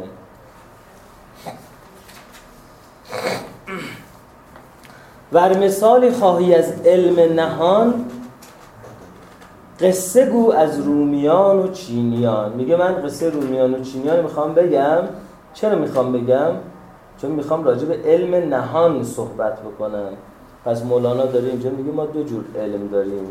علم آشکار مثل اینکه شما با ترازو وزن می‌کنید چه چیزی از چه چیزی سنگین تره علم نهان یعنی شما لازم نیست چیزی رو تراش ترازو بذاری. چشم بسته میگه چی؟ از چی؟ سنگین تره رومیان و چینیان برای مولانا می‌شده چپ و راست می‌شده شرق و غرب می‌شده این و خب چند تا چیز وجود داره دیگه. یک چیزی این وجود داره که خود مولانا در روم زندگی می‌کرده دیگه. منطقه مولانا بوده اون موقع جزء در واقع روم بوده و در نتیجه می‌شده اینجوری میگیم که چون خودش رومی بوده بنابراین وقتی میگه رومیان یعنی ماها. وقتی میگه چینیان یعنی آن دیگری. آن دیگری که صاحب علمهای زیادن. اون موقع چینی ها ابریشم رو فقط چینی ها می‌تونستن درست بکنن. هیچ نمی‌تونه درست کنه. هیچ نمی‌تونه ابریشم این پارچه ابریشم از کجا میاد؟ نمی‌دونه این پارچه ابریشم کرم درست می‌کنه. خیلی چیزا رو موقع چینیا می‌دونستن. بنابراین چین رو مرکز علم دنیا می‌دونستن به همین خاطری که حدیث داریم که اطلب العلم و لوکان به سین. دانش را بجویید حتی اگر دانش در چین باشد. یعنی دانشی یه جای دوریه دور از دسترسی ولی اونجا دانش زیاده دیگه. بنابراین یکی میشه گفت که اونجا علم دارن اما ما یه علم نهان داریم. یکی میشه گفت که داره میگه من و فکر نمی کنم اینجا شرق و غرب منظور این باشه که چینی ها به حق نزدیک ترن چون شرق طلوع آفتابه و چینی ها در این ماجرا به تاریکی نزدیک ترن تا به نور. رومی ها به نور نزدیک ترن بنابراین احتمالا منظور شرق و غرب نبوده. منظورش ما و غیر ما بوده. ما و غیر خودی ها بوده. خودی ها و غیر خودی ها بوده. خب علم نهان چیه؟ قدیمی ها می‌گفتن علم لدونی دیگه در زبان ما. چرا می‌گفتن علم لدونی؟ چون یه آیه قرآن داریم راجع به یک مرد گمنامی که موسی قراره بره شاگردی شروع کنه. در سوره کهف. و قرآن وقتی این مرد رو می‌خواد توصیف کنه میگه و علمناه من لدنا علما. ما به او علمی دادیم از نزد خودمان. لدن یعنی نزد. لدنا یعنی از نزد ما. بعد این اسمش شد علم لدنی. یعنی علم همونی که قرآن میگه به علمناه من لدنا علما. بعد اون مرد کی بود؟ اون یک مرد مفسرین میگن خضر بود اسمش. تو خود قرآن که اسم خضر نیست به اسم نداره. اسمش مفسرین میگن اسمش خضر و این خضر شد استاد موسی. بعد علم نهان داشت. یعنی این آدم هیچ وقت این شهر رو ندیده بود ولی وارد این شهر شد.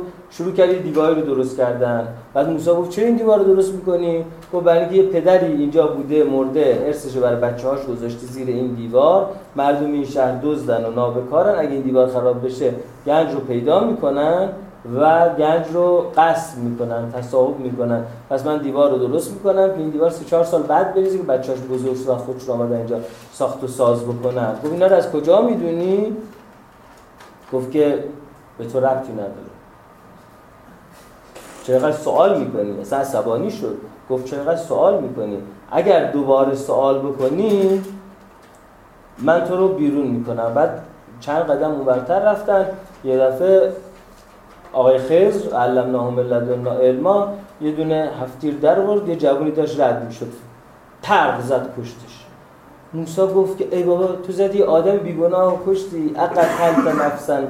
زاکیتن با غیر نفس اینکه کسی رو نکشته بود. کشتی گفت آزا فراغ و بینی و بینی. اینجا بین من و تو فراغ میفته چون تو نمی‌تونی سوال نکنی. علم من با سوال و جواب به دست نیومده. علم من به آتیناهم لدنا علما. و حدیث نبوی هم داریم. لیس العلم به کسرت تعلم.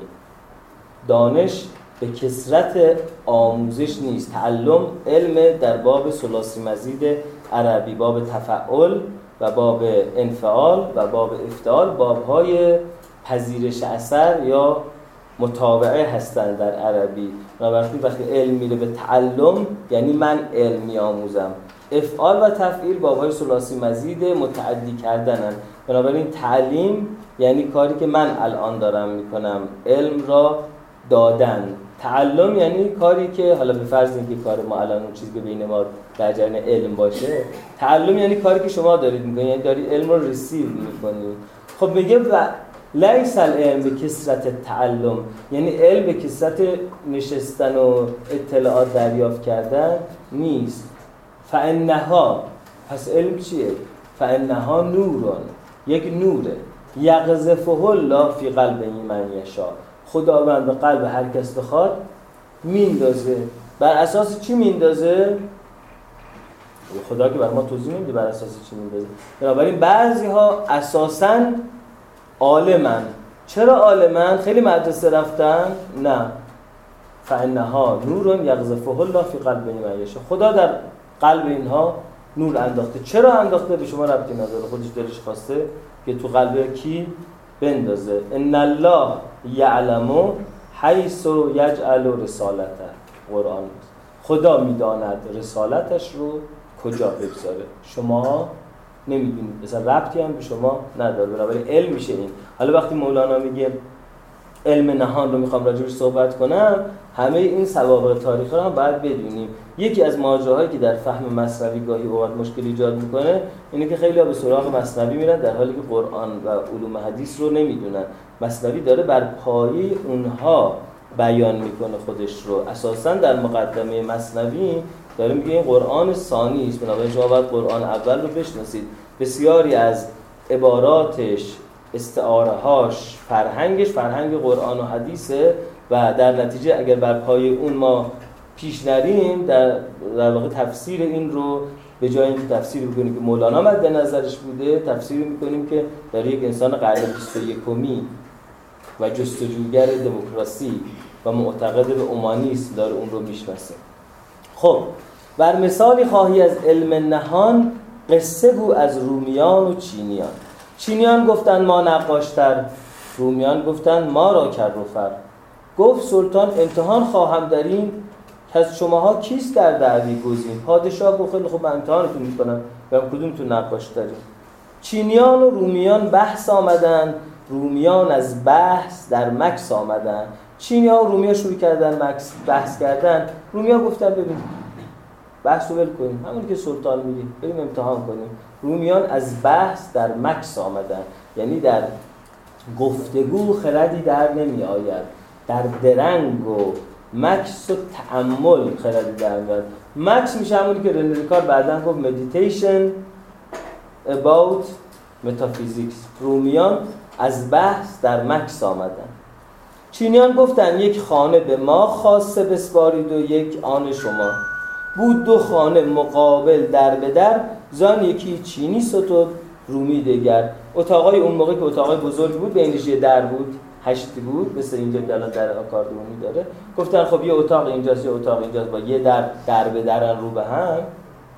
این در رو این ورش مال شما این ورش مال ما. چون این دو تا اتاق قرینه همن مزیتی ندارن. در شرایط ثابت شرایط برابر شطرنجشون می‌کنیم یه اتاق شما نقاشی کنیم یه اتاق ما نقاشی می‌کنیم. ببینیم کی نقاشیش بهتره. چینیان صد رنگ از شه خواستند. شه خزینه باز کرد آن تا ستان ستن هر سباهی از خزینه رنگ ها چینیان را راتبه بود از عطا. کپن داد شاه به چیزیا می‌رفتن از خزانه شاه یه رنگ می‌گرفتن هر روز.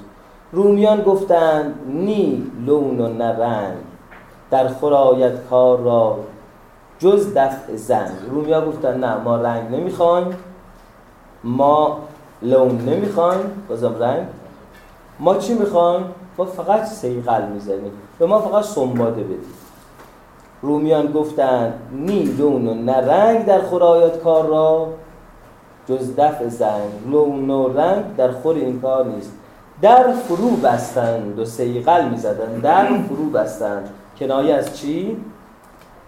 به اعتکاف رفتن به انزوا رفتن. نمی رفتن هر روز صبح کپن ببرن از انبار رنگ بگیرن. چینی ها می رفتن از انبار رنگ می گرفتن یعنی می رفتن دنبال مشاهده جهان بیرون برونگرایی.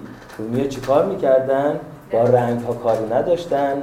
در رو بستن و سیقل می زدن مثل کاری که رنه دکارت می کرد و بودا می‌کرد. میشستن در در بسته در سکوت. خودشون رو اتاقشون رو مدیتیشن می‌کردن صیقل می‌زدن. خب از دو صد رنگی به بیرنگی رهیست. رنگ چون ابر است و بیرنگی مهیست. هرچه اندر ابر ضو بینی و تاب آن ز اختر دان و ماه و آفتاب. چینیان چون از عمل فارغ شدن از پی شادی دهل ها چینیان شروع کردن دهل زدن. کار ما تموم شد. ببین چی شده. درخت و ابر و گل و ماه و دختر و پسر و همه چیز روی دیوار کشیدیم. آره آره بخشید شه در آمد دید آنجا نقش ها می رو بودان عقل را وقت لقا نقش ها عقل و موقع دیدن می رو بود. یعنی آدم عقلش می‌رفت توی رنگ ها وقتی شما به کسرت و رنگ نگاه می‌کنی عقلتون دچار اشتباه میشه از نظر مولانا. عقل سالم اصلی عقلی که به رنگ ها نگاه نکنه. بله. شه در آمد دید آنجا نقش ها می رو بودان عقل را وقت لقا. بعد از آن آمد به سوی رومیان. پرده را برداشت رومی از میان. حالا شما می‌بینید خود مولانا هم لقبش رومیه. بنابراین اینجا مولانا یه رندی قشنگی به کار می‌بره. اول میگه رومیان کارشون درست بود خیلی بعد میگه رومی پرده را از میان برمیدار رومی کیه؟ منم. بنابراین غیر مستقیم میگه منم اونی که پرده را از جلوی چشمهای شما می‌خواد بدره تبلیغات می‌کنه بدون که معلوم باشه که داره تبلیغات می‌کنه. بله. بعد از آن آمد به سوی رومیان پرده را برداشت رومی از میان. عکس آن تصویر و آن کردارها زد بر این صافی شده دیوارها. دیوارها اینقدر سیقل دادن که آینه شده بودن. مولانا فکر می‌کرد اگه دیوار رو زیاد سیقل آینه میشه. در که الان ما می‌دونیم همه چیز آینه نمیشه. یه چیزای خاصی سیقلی بشه آینه میشه. اگه مرمر بوده باشه میشه. اگه مرمر بوده باشه میشه. آره مثلا یه چیز خاصی باید باشه به حال اونقدر اونا سیقل زدن که آینه شده بود. بنابراین عکس همه اینا تو اون میافتاد بدونی که اونا رنگ و نقاشی و قلمو و اینا داشته باشن. عکس آن تصویر آن کردارها زد بر این صافی شده دیوارها. هرچه آنجا دید اینجا به نمود. دیده را از دیده خانه میرو بود ببینید دو چیز داریم. اون عقل رو میگه میرو بود این میگه دیده را میرو بود از دیده خانه میرو بود اون موقع فکر می‌کرده چیزی که ما ببینیم یک نوری تششوی از چشممون میره به اشیا که ما می‌بینیم. الان می‌دونیم که نه نور از اشیاء میره به چشم وقتی میگه دیده را از دیده خانه میره بود دیده خانه یعنی چشم یعنی چشم کور می‌شد. یعنی دیده اون اشعه از چشم میاد بیرون در نتیجه چشم دیگه نیست که می‌بینه. عقله که می‌بینه. در حالی که قسمت چینی ها گفت چی؟ گفت عقل رو میره بود. اینجا منظورش پس عقلی است که با دیدن ربطی نداره. این عقلی است که با ندیدن ربطی داره. این عقل نهان هست. اینجا در واقع دیده را از دیده بینه میرو بود اون چیزی که دیدن هرچه آنجا دید اینجا به نمود. دیده را از دیده خانه میرو بود. خب چطور میشه اونجا که همه نقاشی وجود داره؟ حالا اینجا اگه آینه هم باشه که همونا رو داره نشون میده. پس چرا اینجا به نمود؟ بلکه شاه تو نقاشی خودش که نمی‌دید. اما تو آینه خودش هم می‌دید. بنابراین اونجا دنیا رو دیدی اما خودتو گم کردی. برای که اینجا دنیا رو دیدی خودت هم جایگاهت در دنیا دیدی. بنابراین اونجا چنان دنیا رو مستقرق دنیا شدی که خودت کی هستی دیگه گم شد. انقدر برونگرا شدی. در حالی که اینجا دنیا رو هم دیدی خودت هم دیدی. اینه که توی اون آینه اون اتاق آینه از اتاق بی آینه قشنگتر بود. هرچه آنجا دید اینجا به نمود دیده را از دیده خانه میرو بود رومیانان صوفیانند ای پس پدر بیز تکرار و کتاب و بیهنر. حالا میگه رومی رومیا صوفی ها نه نیاز به درس دارن نه نیاز به مدرسه دارن نه نیاز به هیچی دارن. به جاش چی کار می‌کنن؟ مثل معابد زنبودیسم. آره ببخشید. این دست منه. آره.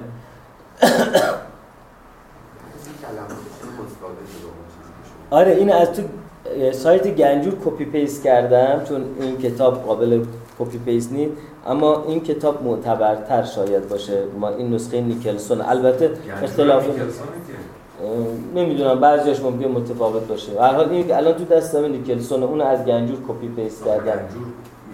آره. نمی‌دونم بعد چرا اختلاف وجود داره. خود گنجور هم اختلاف اختلاف نظرش. آره. خب بله رومیان صوفیان اند ای پدر بی ز تکرار و کتاب و بیهنر. لیک سیقل کرده اندان سینه ها پاک از آز و حرس و بخل و کینه ها همون کاری که رنه دکارت می‌کرد. رنه دکارت و اسپینوزا بعدا به اسپینوزا خواهیم رسید می‌گفتن که این سینه ما البته سینه رو اونا به جای اینکه نظرشون باشه این باشه میگن قده پینئاله این قده پینئال ما سر و صداها خرابش می‌کنه. باید در سکوت باشیم در سکون باشیم.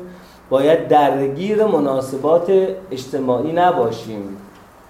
چون درگیر مناسبات اجتماعی باشیم دچار در واقع تداخل و تزاهم میشیم. بنابراین رندکار در کتاب در گفتار در باب روش به کار بردن عقل که به فارسی هم ترجمه شده محمد علی فروغی زمان رضا ترجمهش کرده گفتار در روش به کار بردن عقل می نویسه آموختم که باید در تماشاگه در بازار جهان همه جا تماشاگر باشم نه بازیگر. اگه برم توی بازی بازی می‌خورم. من باید همش بیرون باشم از دور نگاه کنم. بگم اینها تجارت می‌کنن اینها سیاحت می‌کنن اینها تعلم می‌کنن. من چی کار می‌کنم؟ من بیرون واسطدم دارم تماشاگر انواع اینها هستم. اینم مولانا می‌بینید که چقدر نظر دکارت به نظر مولانا شبیه بنابراین مولانا تا اینجا شبیه رشنالیستا میشه دیگه. شبیه کسانی که به دنبال گشتارتن به دنبال تفکر قیاسی اندیداتیو به دنبال اکسپنشنیسم یعنی از کل باید بیایم جز. بنابراین مولانا رو از حیث فلسفی باید یک رشنالیستی نه یک امپریسیست تجربه رو می‌بینید مرتب داره دیولیویت می‌کنه. میری از خزانه رنگ برمیداری شیمان من چه کار می‌کنم؟ من در رو میبندم. بنابراین یه رشنالیسته که اصالتی به تجربه قائل نیست. اصالتی به عقل نهان قائله که تجربه ها خرابش می‌کنه. لیکت سیغل کردند آن سینه ها پاک از آز و حرس و بخل و کینه ها. آن صفای آینه لاشک دل است کو نقوش بیعدد را قابل است. حالا دیگه اونجا کلی راجع به اونها صحبت می‌کنه و راجع به این صحبت می‌کنه که به هر حال شما اون عقلی که مبتنی بر تجربه است اصلا نمی‌تونه این عقل نهان رو درک بکنه. عقل اینجا ساکت آمد یا مزل زان که دل با اوست یا خود اوست دل. یعنی اینجا عقل دو حالت داره یا باید بگه من نمی‌دانم عقل را به این موضوع راهی نیست یا هر حرفی بزنه مزله گمراهه اینجا چی جواب میده؟ دل جواب میده چرا دل جواب میده؟ نمی‌دونیم آیا دل خود حقیقت است؟ خود خداست؟ یا دل پیام آور حقیقت است؟ پیامبر ماور خداست و بنابراین بین دل و عقل شما باید اینجا به سراغ دل برید ولی دلی که نه هر دلی دلی که تزکیه شده دلی که از آز و حرس و بخل و کینه ها پاک شده.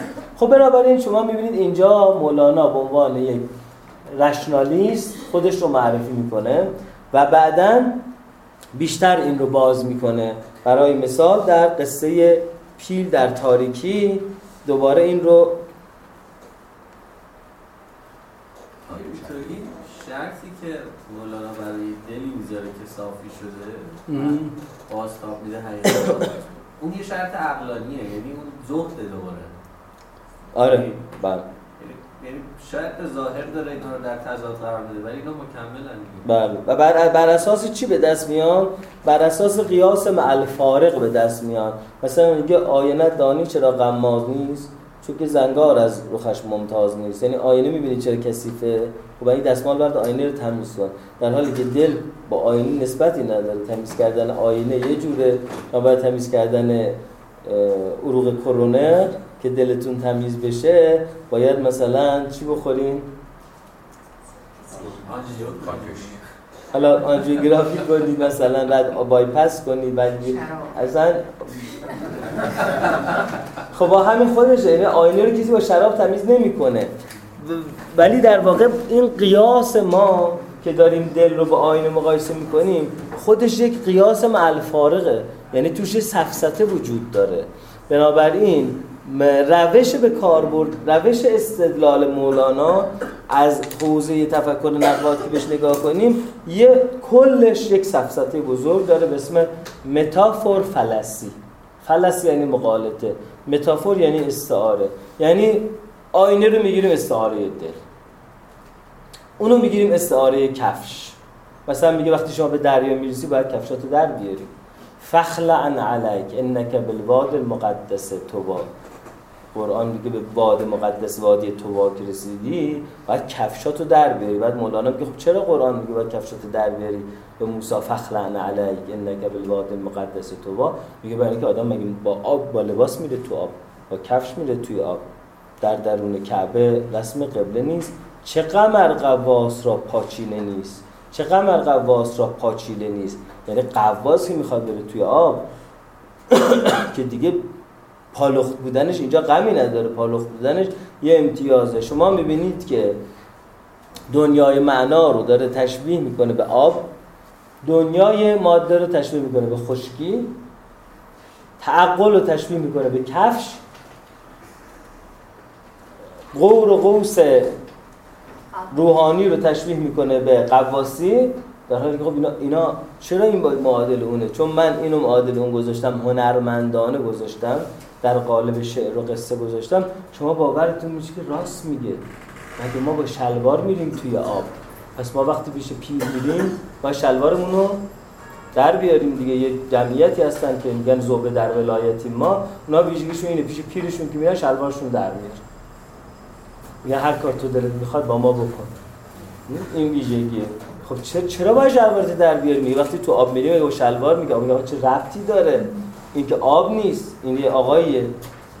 تو که تو آب داری نمیری تو داری محضر اون میری. چطور این کارو بکنی؟ ببینید چقدر استعاره مغز ما رو ممکنه فریب بده. کل استدلال های مولانا استدلال های مبتنی بر سفسطه استعاره یا metaphor فلسفی است.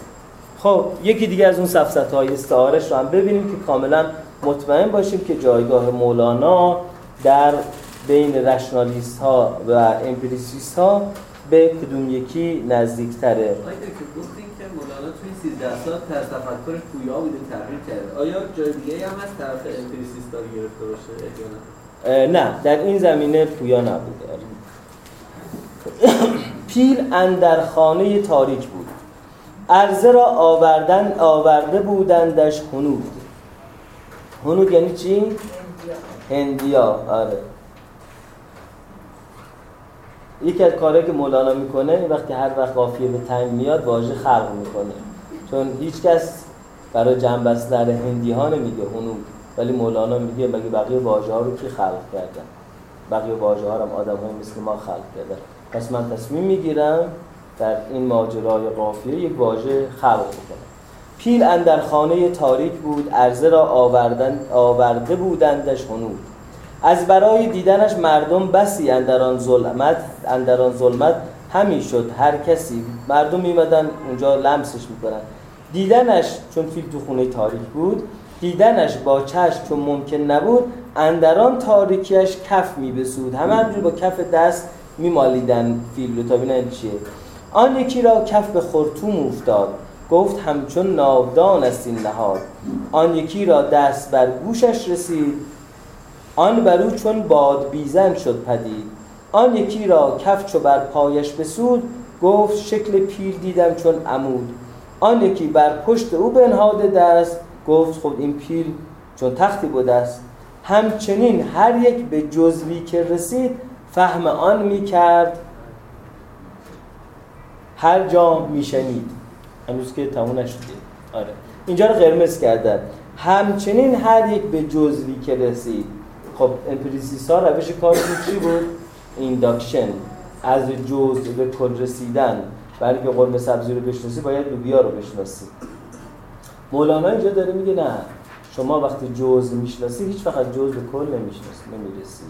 شما اگر کل فیل رو از دور ندیده باشین هیچ وقت ندیده باشین یه خورتوم داری یه گوش ستون داری یه باد بزن داری یه تخت داری حالا اینا رو چجوری با هم ترکیب می‌کنه که بشه فیل خیلی بعیده که شما آماری بتونی اینا رو یه جوری به هم ترکیب کنی که بشه فیل مثل پازل میمونه دیگه پازل هزار تیکه بگیریم.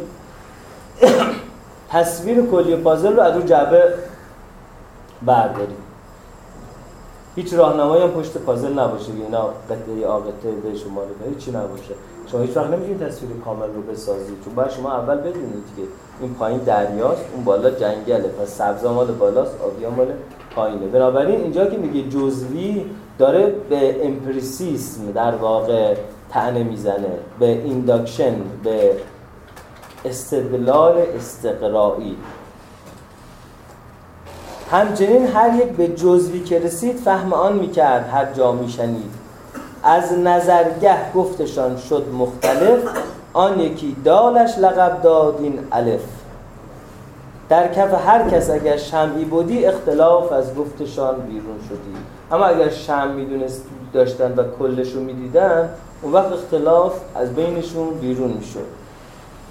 حالا میگه که میره دوباره روی همون صفصاتی استعارش میگه چشم حس همچون کف دست است و بس. نیست کف را بر همه او دست رست حالا همونطور که کف دست همه فیل رو نمی‌تونه در بر بگیره چشم ما هم همه جهان رو نمی‌تونه در بر بگیره. بنابراین ما با روش امپریسیسم مشاهده حسی همیشه داریم کل رو از دست میدیم چون چشم بر همه چیز دسترس نداره.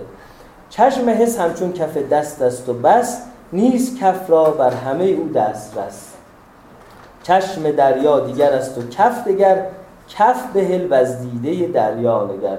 باید بری از دیده دریایی به ماجرا نگاه یه چشم دیگه ای که دیگه اون چشم این چشم حس نیست.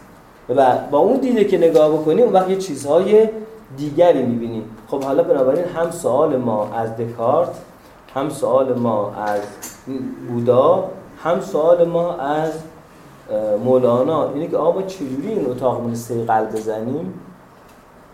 چجوری ما از این ظرف رو از هرس و کینه ها پاک کنیم؟ آسونه گفتن که رو سینه را چون سینه ها هفتاب شو از کینه ها آنگه شراب عشق را پیمانش و پیمانش رو.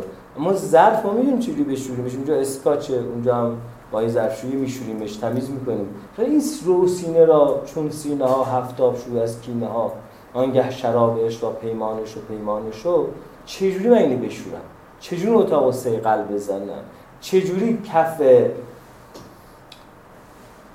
دستی که چشم حسم هست وا بنم و چجوری کف در واقع دیده دلم رو باز بکنم؟ چگونگیش رو حالا مولانا قراره برای ما بگه. اما قبل از مولانا یه کسی به اسم افلاتون راجع به همین ماجراها رو یه جوری توضیح داد و چیزی که افلاتون می‌گفت مولانا همون رو گفته و مولانا هم مرید افلاتون بوده. چرا فکر می‌کنیم مولانا مورد افلاتون بوده؟ چون وقتی می‌خواد خیلی به عشق حال بده میگه عشق مثل افلاتون و جالینوس میمونه. افلاتون فیلسوف یونانی جالینوس طبیب رومی. بنابراین عشق برای تن کار رو می‌کنه که جالینوس برای تن می‌کرد. تن تو بهار میشه با عشق نوزایی پیدا می‌کنه. عشق با عقل تو کاری می‌کنه که افلاتون با عقل می‌کرد. عشق عقل تو رو پاک می‌کنه. هر که را جامز عشقی چاک شد او هرس و عیب, عیب کلی پاک شد. یا او هرس و عیب کلی پاک شد. شاد باشه عشق خوش سودای ما. ای طبیب جمله علت های ما. بنابراین اینجا به شما یک چیز میده. یک گرام میده. میگه می‌دونی اسکاچ چیه؟ می‌دونی مای ظرفشویی چیه؟ می‌دونی آبی که باید ظرف بشویی چیه؟ عشقه. و شما خیالتون راحت میشه. میگی خب من فهمیدم. پس همین الان میرم تو خیابون دیگه من اومدم عاشق شدم. من دنبال یه لیلی میگردم که مجنون آن لیلی بشم. بعد مولانا میگه که نه خیر. اینجوری نیست. خیلی مشکله. همونطور که حافظ میگه الا یا ایها الساقی عدر کسن و ناول ها که عشق آسان نمود اول ولی افتاد مشکل ها در یه میگه آقا عشق سخت شد. ولی مولانا میگه قسمت بعدی سریال هفته آینده. اول عشق میگه بعد میگه خب راجع به عاشقی صحبت می‌کنی. بله قصه کنیزک و شاه برات میگم. اتفاقا همونطور که تو داری میری بازار دنبال یه لیلی بگردی یک شاهی هم رفت شکارگاه اونجا لیلی پیدا کرد برای خودش. اما تا با اون لیلی به وسال رسید لیلی بیمار شد. آن یکی کفش نداشت نالان بود کفش بهش دادن پاش قطع شد. اون یکی خر نداشت نالان بود خر بهش دادن پالونش شده دنیا اینجوریه. پس با استعاره میگه که نه عشقم که من میگم تو نمی‌فهمی من چی میگم. بعد حالا حالا بیای پای کلاسم بشینی. تا من بهت بگم عشق چیه؟ حافظ در یه بیت میگه الا یا ایها الساقی ادر که اصلا و ناول ها آقای جناب ساقی حالا. آره. ساقیشون زن بوده یا مرد بوده؟ یزید. بوده؟ یزید. آره. می‌گفتن که آره. بعضی گفتن که این مصر آمال یزید. بوده چون یزید هم شاعر. بود ساقی مرد بود یا زن بود؟ خب مرد بود یا زن بود؟ مرد بچه ساقی حافظ اون کار نبود خب خدا رو شکر.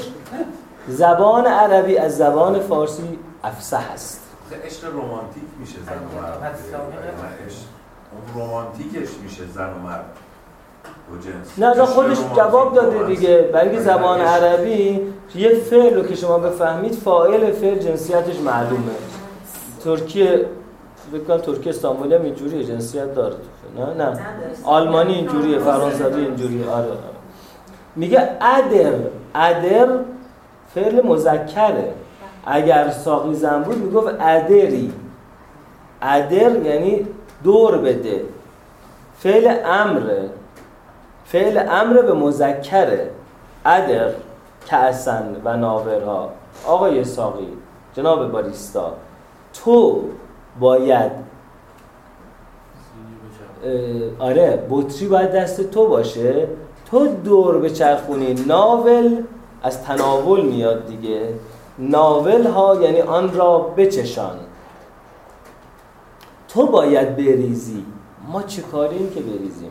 بنابراین اینجا حافظ در اون بیت میگه که وقتی که میگم عشق مشکل هست اول آسان نمود یعنی که به تو میگن این شراب عشق.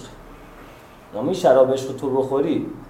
گاهی میگی نگرفت گاهی اووردوز میشی گاهی بهت نمی‌سازه گاهی لرد داره اسهال میشی. نمیشه.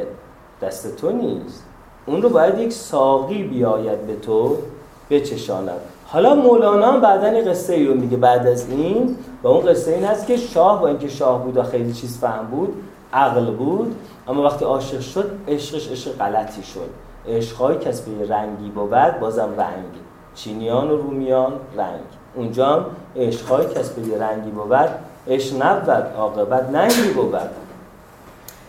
شاه عشق پی رنگ داشت کنیزک عشق پی رنگ داشت زرگر سمرقندی عشق پی رنگ داشت همشون غلط رفتند راه. کی این وسط اومد عشق بهشون یاد داد؟ حبیب الهی که از جانب خدا آمد. بنابراین داریم نزدیک میشیم به تفکر مولانا. مولانا میگه بله باید سینه ها رو بشوریم باید اعتکاف کنیم باید این کار کنیم باید اون کار کنیم. اما همین شرابه که قرار دل ما رو بشوره این شرابه ساقی می‌خواد. اون ساقی در اون قصه حکیم الهی است. و بنابراین حالا مولانا هم اینجا شبیه افلاتون فکر می‌کنه. ای طبیب جمله علتهای ما ای دوای نخرت و ناموس ما ای تو افلاتون و جالینوس ما. افلاتون اون کسی که عقلهای ما رو میشوره. خب افلاتون که مولانا فکر می‌کنه عقلهای ما رو میشوره یه اعتقاداتی داشت. یکی از اعتقادات افلاتون این بود دکیو قار استعاره قار. افلاتون هم مثل مولانا از سفسطه استعاره استفاده می‌کرد. می‌گفت که ببینید همه آدم ها دست و پا بسته توی قاری افتادن. هیچ وقت هم نمی‌تونن از قار برن یه آتیش هم دم در قار روشنه. یه چیزایی این وسط جنبنده های میان میرن. اینها چیزی که می‌بینن سایه چیزهایی است که این وسط داره اتفاق میفته اون اصلا بیرون خبر نداره. برای اینکه از بیرون خبر داشته باشیم باید دست و پات بسته نباشه برای اینکه دست و پات بسته نباشه باید ژنتیکی متفاوت باشه. یو اوژن. بعضی اسم بچهشون اصلا اوژن می‌ذارن دیگه مثل اوژن یونسکو یا مثل یوگین بلولر. یوگین یا اوژن یعنی ژن خوب. یو یعنی خوب گین هم یعنی ژن. آره باید ژن خوب داشته باشی. حداقلش اینه. اما اینکه کفایت نمی‌کنه. اون ژن خوبت هم باید ممارست پیدا بکنه. آدم هایی که دست و بالشون بسته نیست خوش به حالشون. خوش به حالشون. اونها اگر شهامت خروج از غار رو پیدا کنن چرا شهامت؟ چون همه اینجا نشستن. ما برای اینکه بریم از اینجا بیرون تنها میشیم دیگه. اینجا فک و فامیل جمع شب چله ای چهارشنبه سوری. خیلی خیلی سخته دیگه. شب چله جمع تو اینستا عکس در دست بعد چهارشنبه سوری جمع عید فطر جمع عید قربان جمع ولنتاین جمع هالووین جمع همه مناسبت ها رو گرامی میدن دوره. هم ما اونجا هستیم مثلا توی کبک موندیم نه هالووین. اونقدر که در ایران هالووینه اونجا هالووینه. نه کریسمس اونقدر کریسمسه. نه عید فطر نه عید قربان نه چهارشنبه سوری اینجا. تنها میمونیم دیگه. این اولین شهامتی که باید این آدم تنها بمونن. بعد باید برای بیالا رفتن کلی صخره نوردی کنن. اونهایی که ژن خوب رو دارن به عنوان شرط لازم ممارست و تذکر رو هم دارن به عنوان شرط کافی اونها از اینجا میرن بیرون. اونها که از اینجا میرن بیرون بعدا برمیگردن. به ما میگن بچه ها بچه ها این چیزایی روی دیوار می‌بینیم اشتباه داریم می‌بینیم چند تا هنرمند سعی کردن نظریه افلاتون رو برای ما ملموس کنن با این چیدمان های خودشون با این پرفورمنس های خودشون. یه جستایی می‌گیرن نور میتابونن بعد میگن ببین سایه جست ما رو دیوار چجوری میشه. خیلی تلاش می‌کنن تا بالاخره به این سایه می‌رسن بعد ازش عکس می‌گیرن. بعد میگن ببین در یه وضعیتی ما ممکنه فکر کنیم از سایه اینو می‌فهمیم در که اینجا اینه. از سایه ما ممکنه اینو بفهمیم. ولی اصلا این اینه. در نتیجه میان میگن بچه ها بچه ها ببین میمونی نیست اونجا. دومی نیست اونجا. این آقاست که خم شده. یه آقای دیگه هم سوار هم ماجرایی که گفتم زوبه در بلاد یه آقای خم شده. اینم رو سوار شده. سایش اینجوری معلوم میشه. دومش هم دست یکی که ما نمی‌دونیم. یعنی دوم هر دو اینا دست یکی دیگه است. چون که زوبه چون که مزابه هر دوشون دومشون دست یکی. دیگه است بعد عرض کنم خدمتتون که در نتیجه اونا میان میگن بچه ها بچه ها اینجا یه بی خبرهایی که شما نمی‌فهمید. خب ما باید چیکار کنیم؟ ما که دست و بالمون باز نمیشه. ما که دست و بالمون باز نمیشه باید چیکار کنیم؟ باید اعتماد بکنیم به پیام آوران الهی که اون پیام آوران الهی اونها عقلشون از عقل ما بهتره. افلاتون در کتاب جمهوریش چنین نظام حکومتی رو پیشنهاد می‌کنه. میگه حکومت باید دست حکیم حاکم باشه. حکیم حاکم که اولا باید ژن خوبی داشته باشه. اصلا تعارف هم نداره افلاطون. اصلا تعارف نداره. میگه ژنش باید ژن خوبی باشه. اگه دلت که تعارف نداره اینه که خیلی از حرفاشو به گردن سقراط میندازه. سقراط هم چون شهید شده مثل شهید چمران میمونه دیگه. میگن برادر شهید چمرانه. فل... فلانی شهید همت دیگه. اونم میاد میگه که سقراط شهیدمون شهید و ناسقراط فرمود که فلان مردم این این تکنیک افلاطون این بوده که میداخته گردن سقراط. به حال میگه که باید حکیم حاکم داشته باشه. حکیم حاکم باید ژن خوب داشته باشه. اما ژن خوب که کفایت نمی‌کنه باید کلی ممارست جسمانی و ذهنی بکنه. بین آدم هایی که ژن خوب دارن که این ژن رو با قربالگری می‌فهمیم. نه که یکی بگه من ژن خوبم من ژن خوبم نه. این ژن رو قربال می‌کنیم. مرتب آزمون های جسمانی و آزمون های ذهنی می‌ذاریم. بنابراین میگه هر که هندسه نمی‌داند وارد آکادمی فلسفه من نشود. میگن چرا؟ میگه برای که برای فلسفه بفهمی باید ذهنت هندسه بفهمه. پس آزمون ورود به فلسفه اینه که تو هندسه آموزش دیده باشه اگه بخوای هندسه بفهمی باید موسیقی بفهمی. پس آزمونش اینه که ببینیم با موسیقی ارتباط گرفتی. ارتباط دقیق گرفتی یا همینجوری هرچی باشه می‌خوری از موسیقی. اینا آزمونه. میگه آزمون می‌کنی. آزمون می‌کنی و اینها رو در شرایط سخت قرار میدیم. آزمون سختی. آزمون سختی. یه جا از آزمون های آدم ها میریزن پایین. اون آدمایی که هستن میرن بالا میشن سیاست میدن میشن جنگجو بعد میشن سیاست مدار بعد میشن حکیم بعد میشه حکیم حاکم که در آزمون ها نشون میده از همه اینها در آزمون های سخت نشون میده از همه اینها هم جسمش سالم تره هم عقلش سالم تر اون میشه حکیم حاکم. حالا اون حکیم حاکم که تو روش که امپریسیسته نیست یعنی آزمونا عینی سعی می‌کنه بکنه نظریهشون. سعی می‌کنه عینی کنه. آره اما اما بخاطر همه اینها به خاطر اینه که باز هم تسکیه کنیم چون اعتقاد داری به عقل پیشینی. اما امپریسیسا اصلا میگن آقا اون عقل پیشینی نیست وجود نداره. خود این تجربه هست.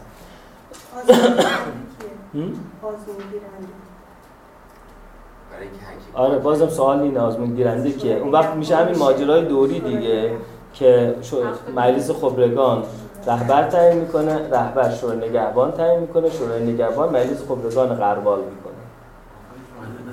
دکتر مثل تو روانشناسی هم هست. تست هوش چیزیست که هوش چیزیست که تست هوش تست هوش می‌زنه. یا تست هوش کی تعیین می‌کنه؟ اون که سازنده تست هوش در چه زمینی هوش بیشتری داشته.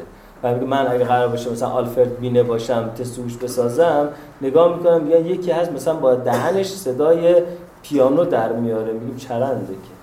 چون یکی آمد به ابو سعید خیر گفت گویند فلانی در هوا میپرد. گفت پشه هم در هوا میپرد. گویند فلانی بر آب راه می‌رود.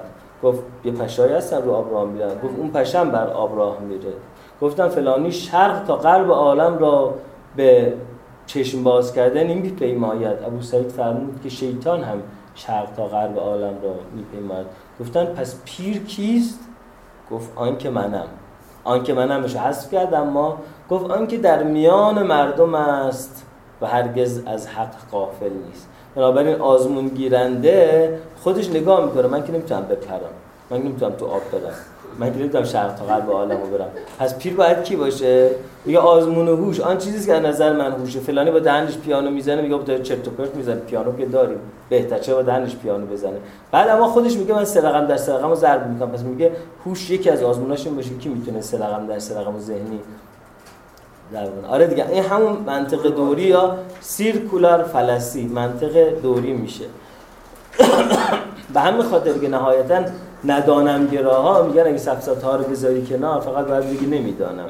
هر وقت که راجع پرسش های بزرگی در دنیا جواب میدی یه بایاسی پیدا به حال میگه یه عده از اینا هستن که می‌تونن عبور کنن برن بیرون. اونایی که میرن بیرون بعضیشون هم بر نمیگردن. آن را که خبر شد خبری باز نیامد. رفت دیگه. اون که رفت دیگه رفته.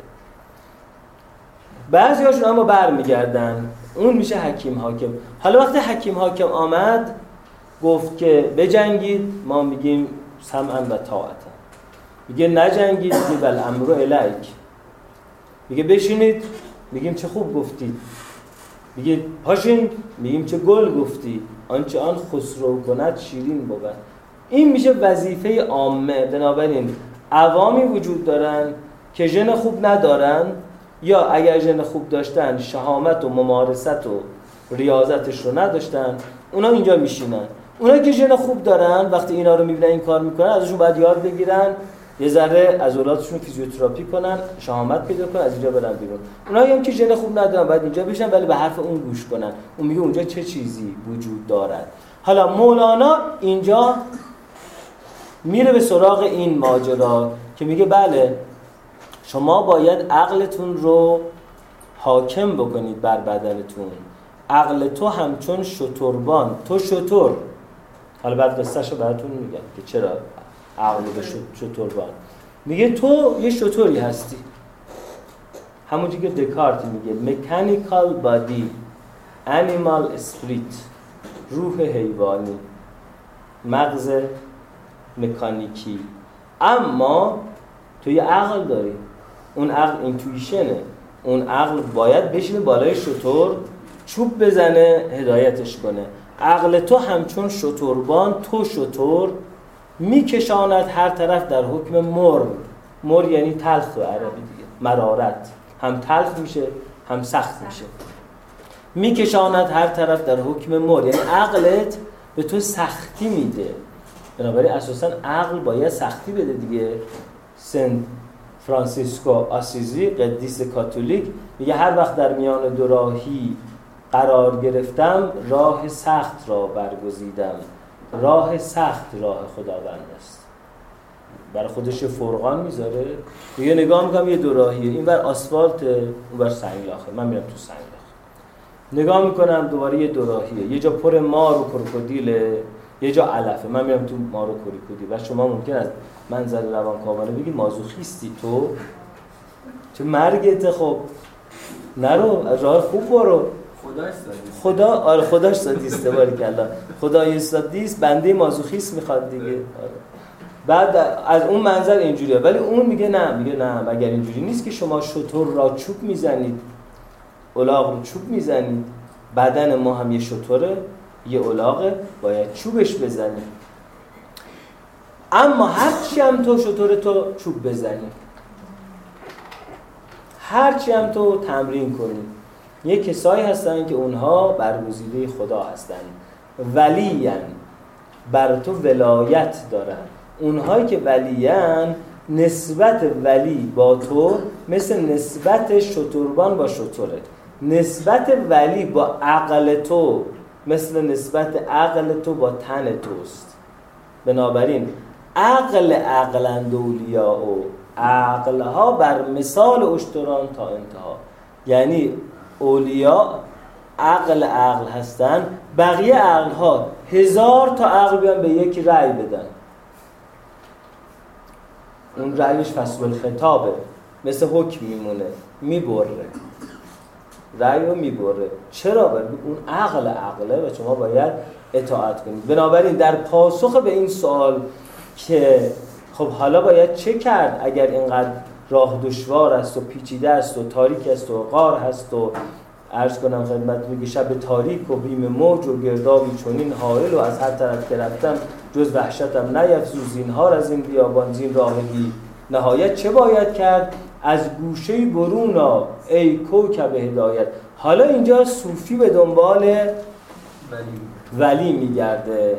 من مات ولم یعرف امام زمانه ما تمیتتن جاهلیه. حدیثه هر کس بمیرد امام زمانش را پیدا نکند به جاهلیت مرده است به کف مرده است. در نتیجه وظیفه یک صوفی اینه که بگرده حکیم حاکمی رو پیدا کنه که اون حکیم حاکم از قار رفته بیرون.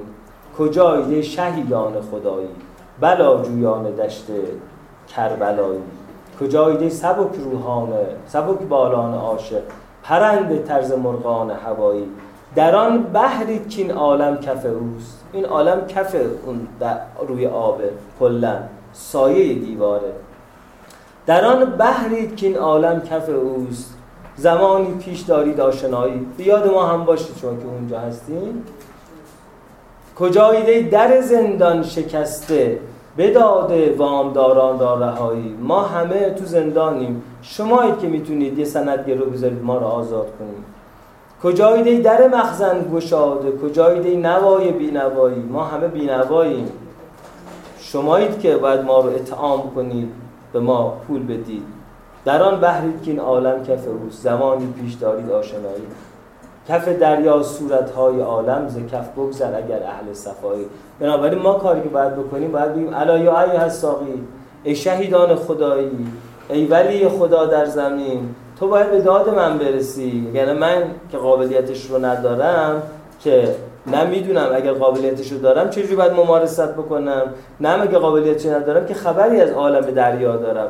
تویی که بعد اگر قرار من قابلیت بیاموزم به من بگی قابلیت بیاموز اگر قرار قابلیت نیاموزم به من بگه که عرض کنم که این قابلیت رو اینجوری بیاموز تو نمیآموزی بنابراین من برات میارم. من بهت اطعام می‌کنم. فقیری من بهت اطعام می‌کنم. زندانی هستی من برای سند گرو می‌ذارم. این میشه ماجرا. حالا اونا کیان؟ حالا راجع به اونا باید صحبت کنیم. بعد کربلایی که شعرش داره به اون داستان کربلا اشاره داره بله به اون داستان کربلا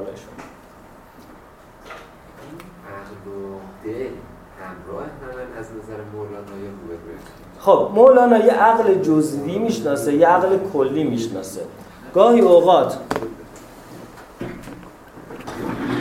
کلی و جزیش از قلم میندازه ما رو گیر میندازه. ولی وقتی راجع به عقل کلی صحبت می‌کنه یعنی عقلی که حاکم بر تجربه است.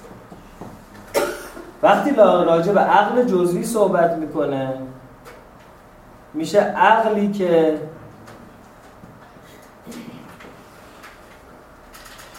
حاصل تجربه است.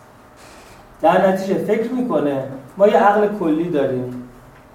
این عقل کلیمون رو باید حاکم کنیم بر عقل جزویمون مثلا عقل جزوی چجوریه؟ عقل جزوی فکر می‌کنه که اگر که من یه چیزی رو به شما هزار تومن گرونتر بفروشم خب معلومه که من بهره بیشتری از جهان می‌برم. این میشه عقل جزوی عقل کلی هم از بالا نگاه می‌کنه میگه آره اینجا تو بهره بیشتری می‌بری. اما درصد درآمد تو اگر به اینقدر برسه یه دفعه مالیات تو به جای اینکه دو درصد حساب بشه پنج درصد حساب میشه. پس اجازه بدون هزار تومن مال اون باشه. مال خودش باشه. هم اون آدم مدیون تو میشه بعد اینجور جبران می‌کنه هم مالیات تو. یه دفعه میشه اینقدر وکلای مالیاتی در کشورهای توسعه یافته که قانون حاکمه. کشورهای توسعه نیافته که شما باید برید سراغ یک کسی یک کسی رو باید پیدا کنید.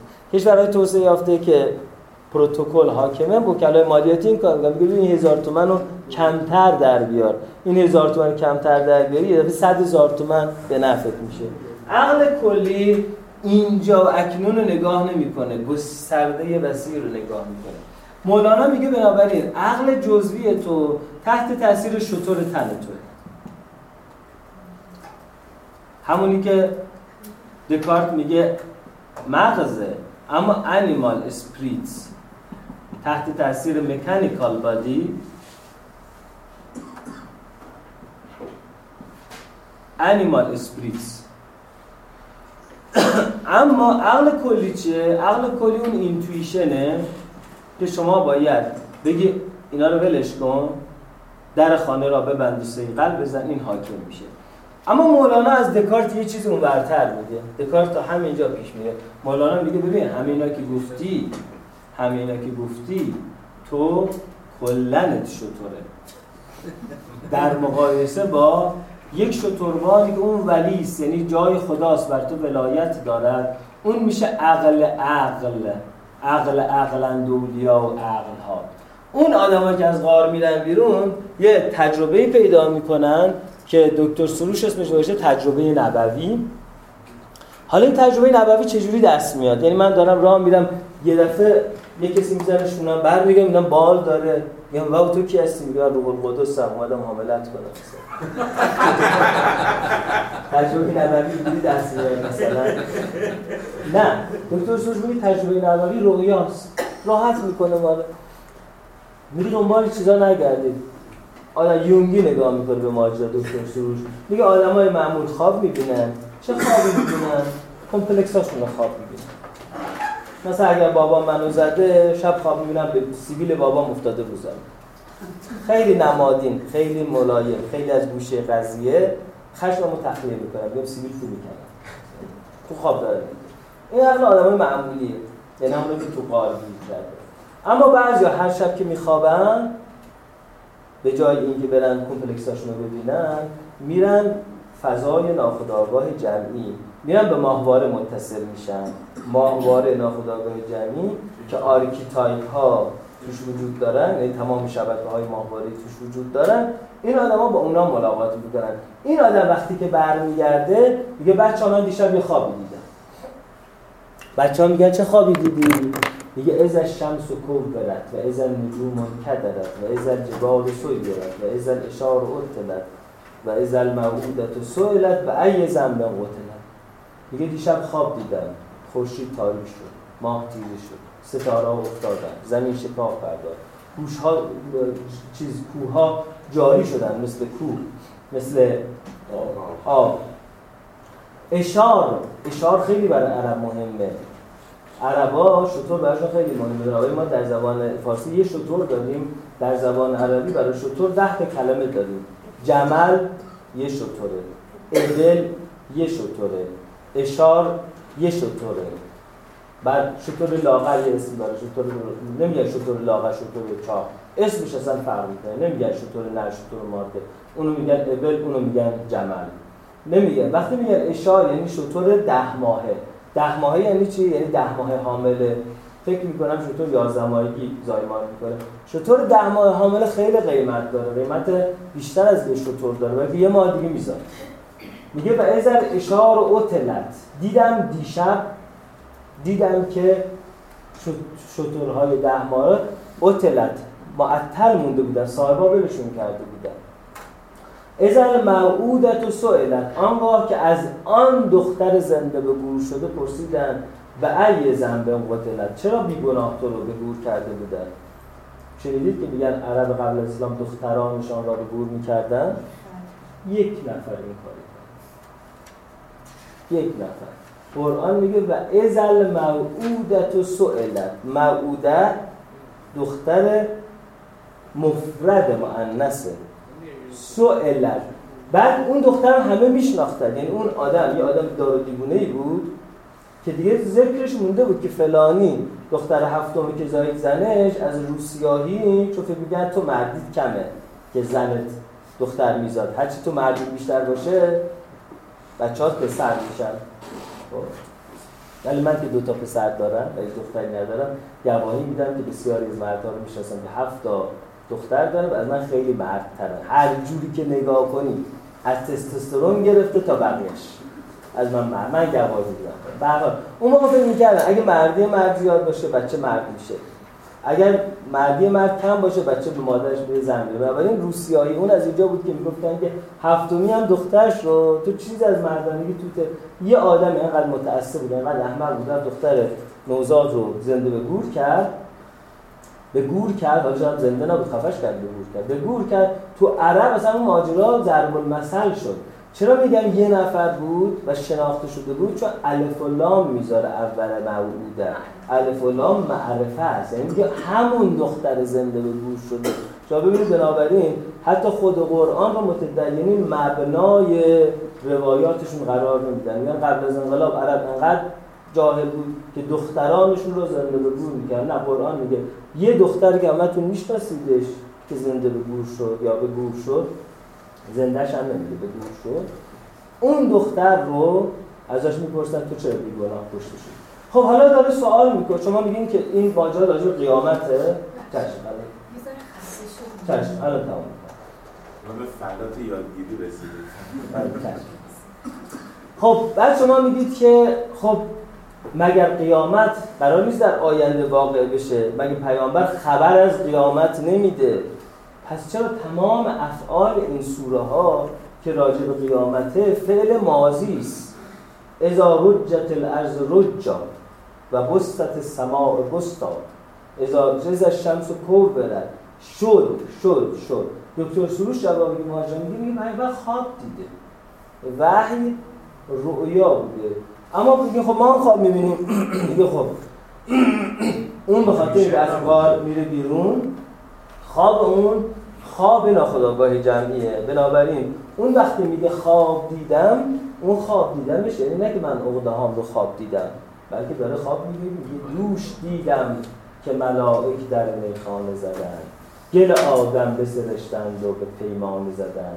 ساکنان حرم اترو ستر و افاف ملکوت با من خاک نشین. گاه نشین ساغر مستانه زدن. داره میگه دیشب. اما حافظ میگه دوش دیدم.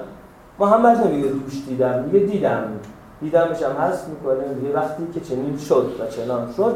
دکتر شروع میگه مسئله وحی اینجوری می‌تونیم با خودمون حل کنیم.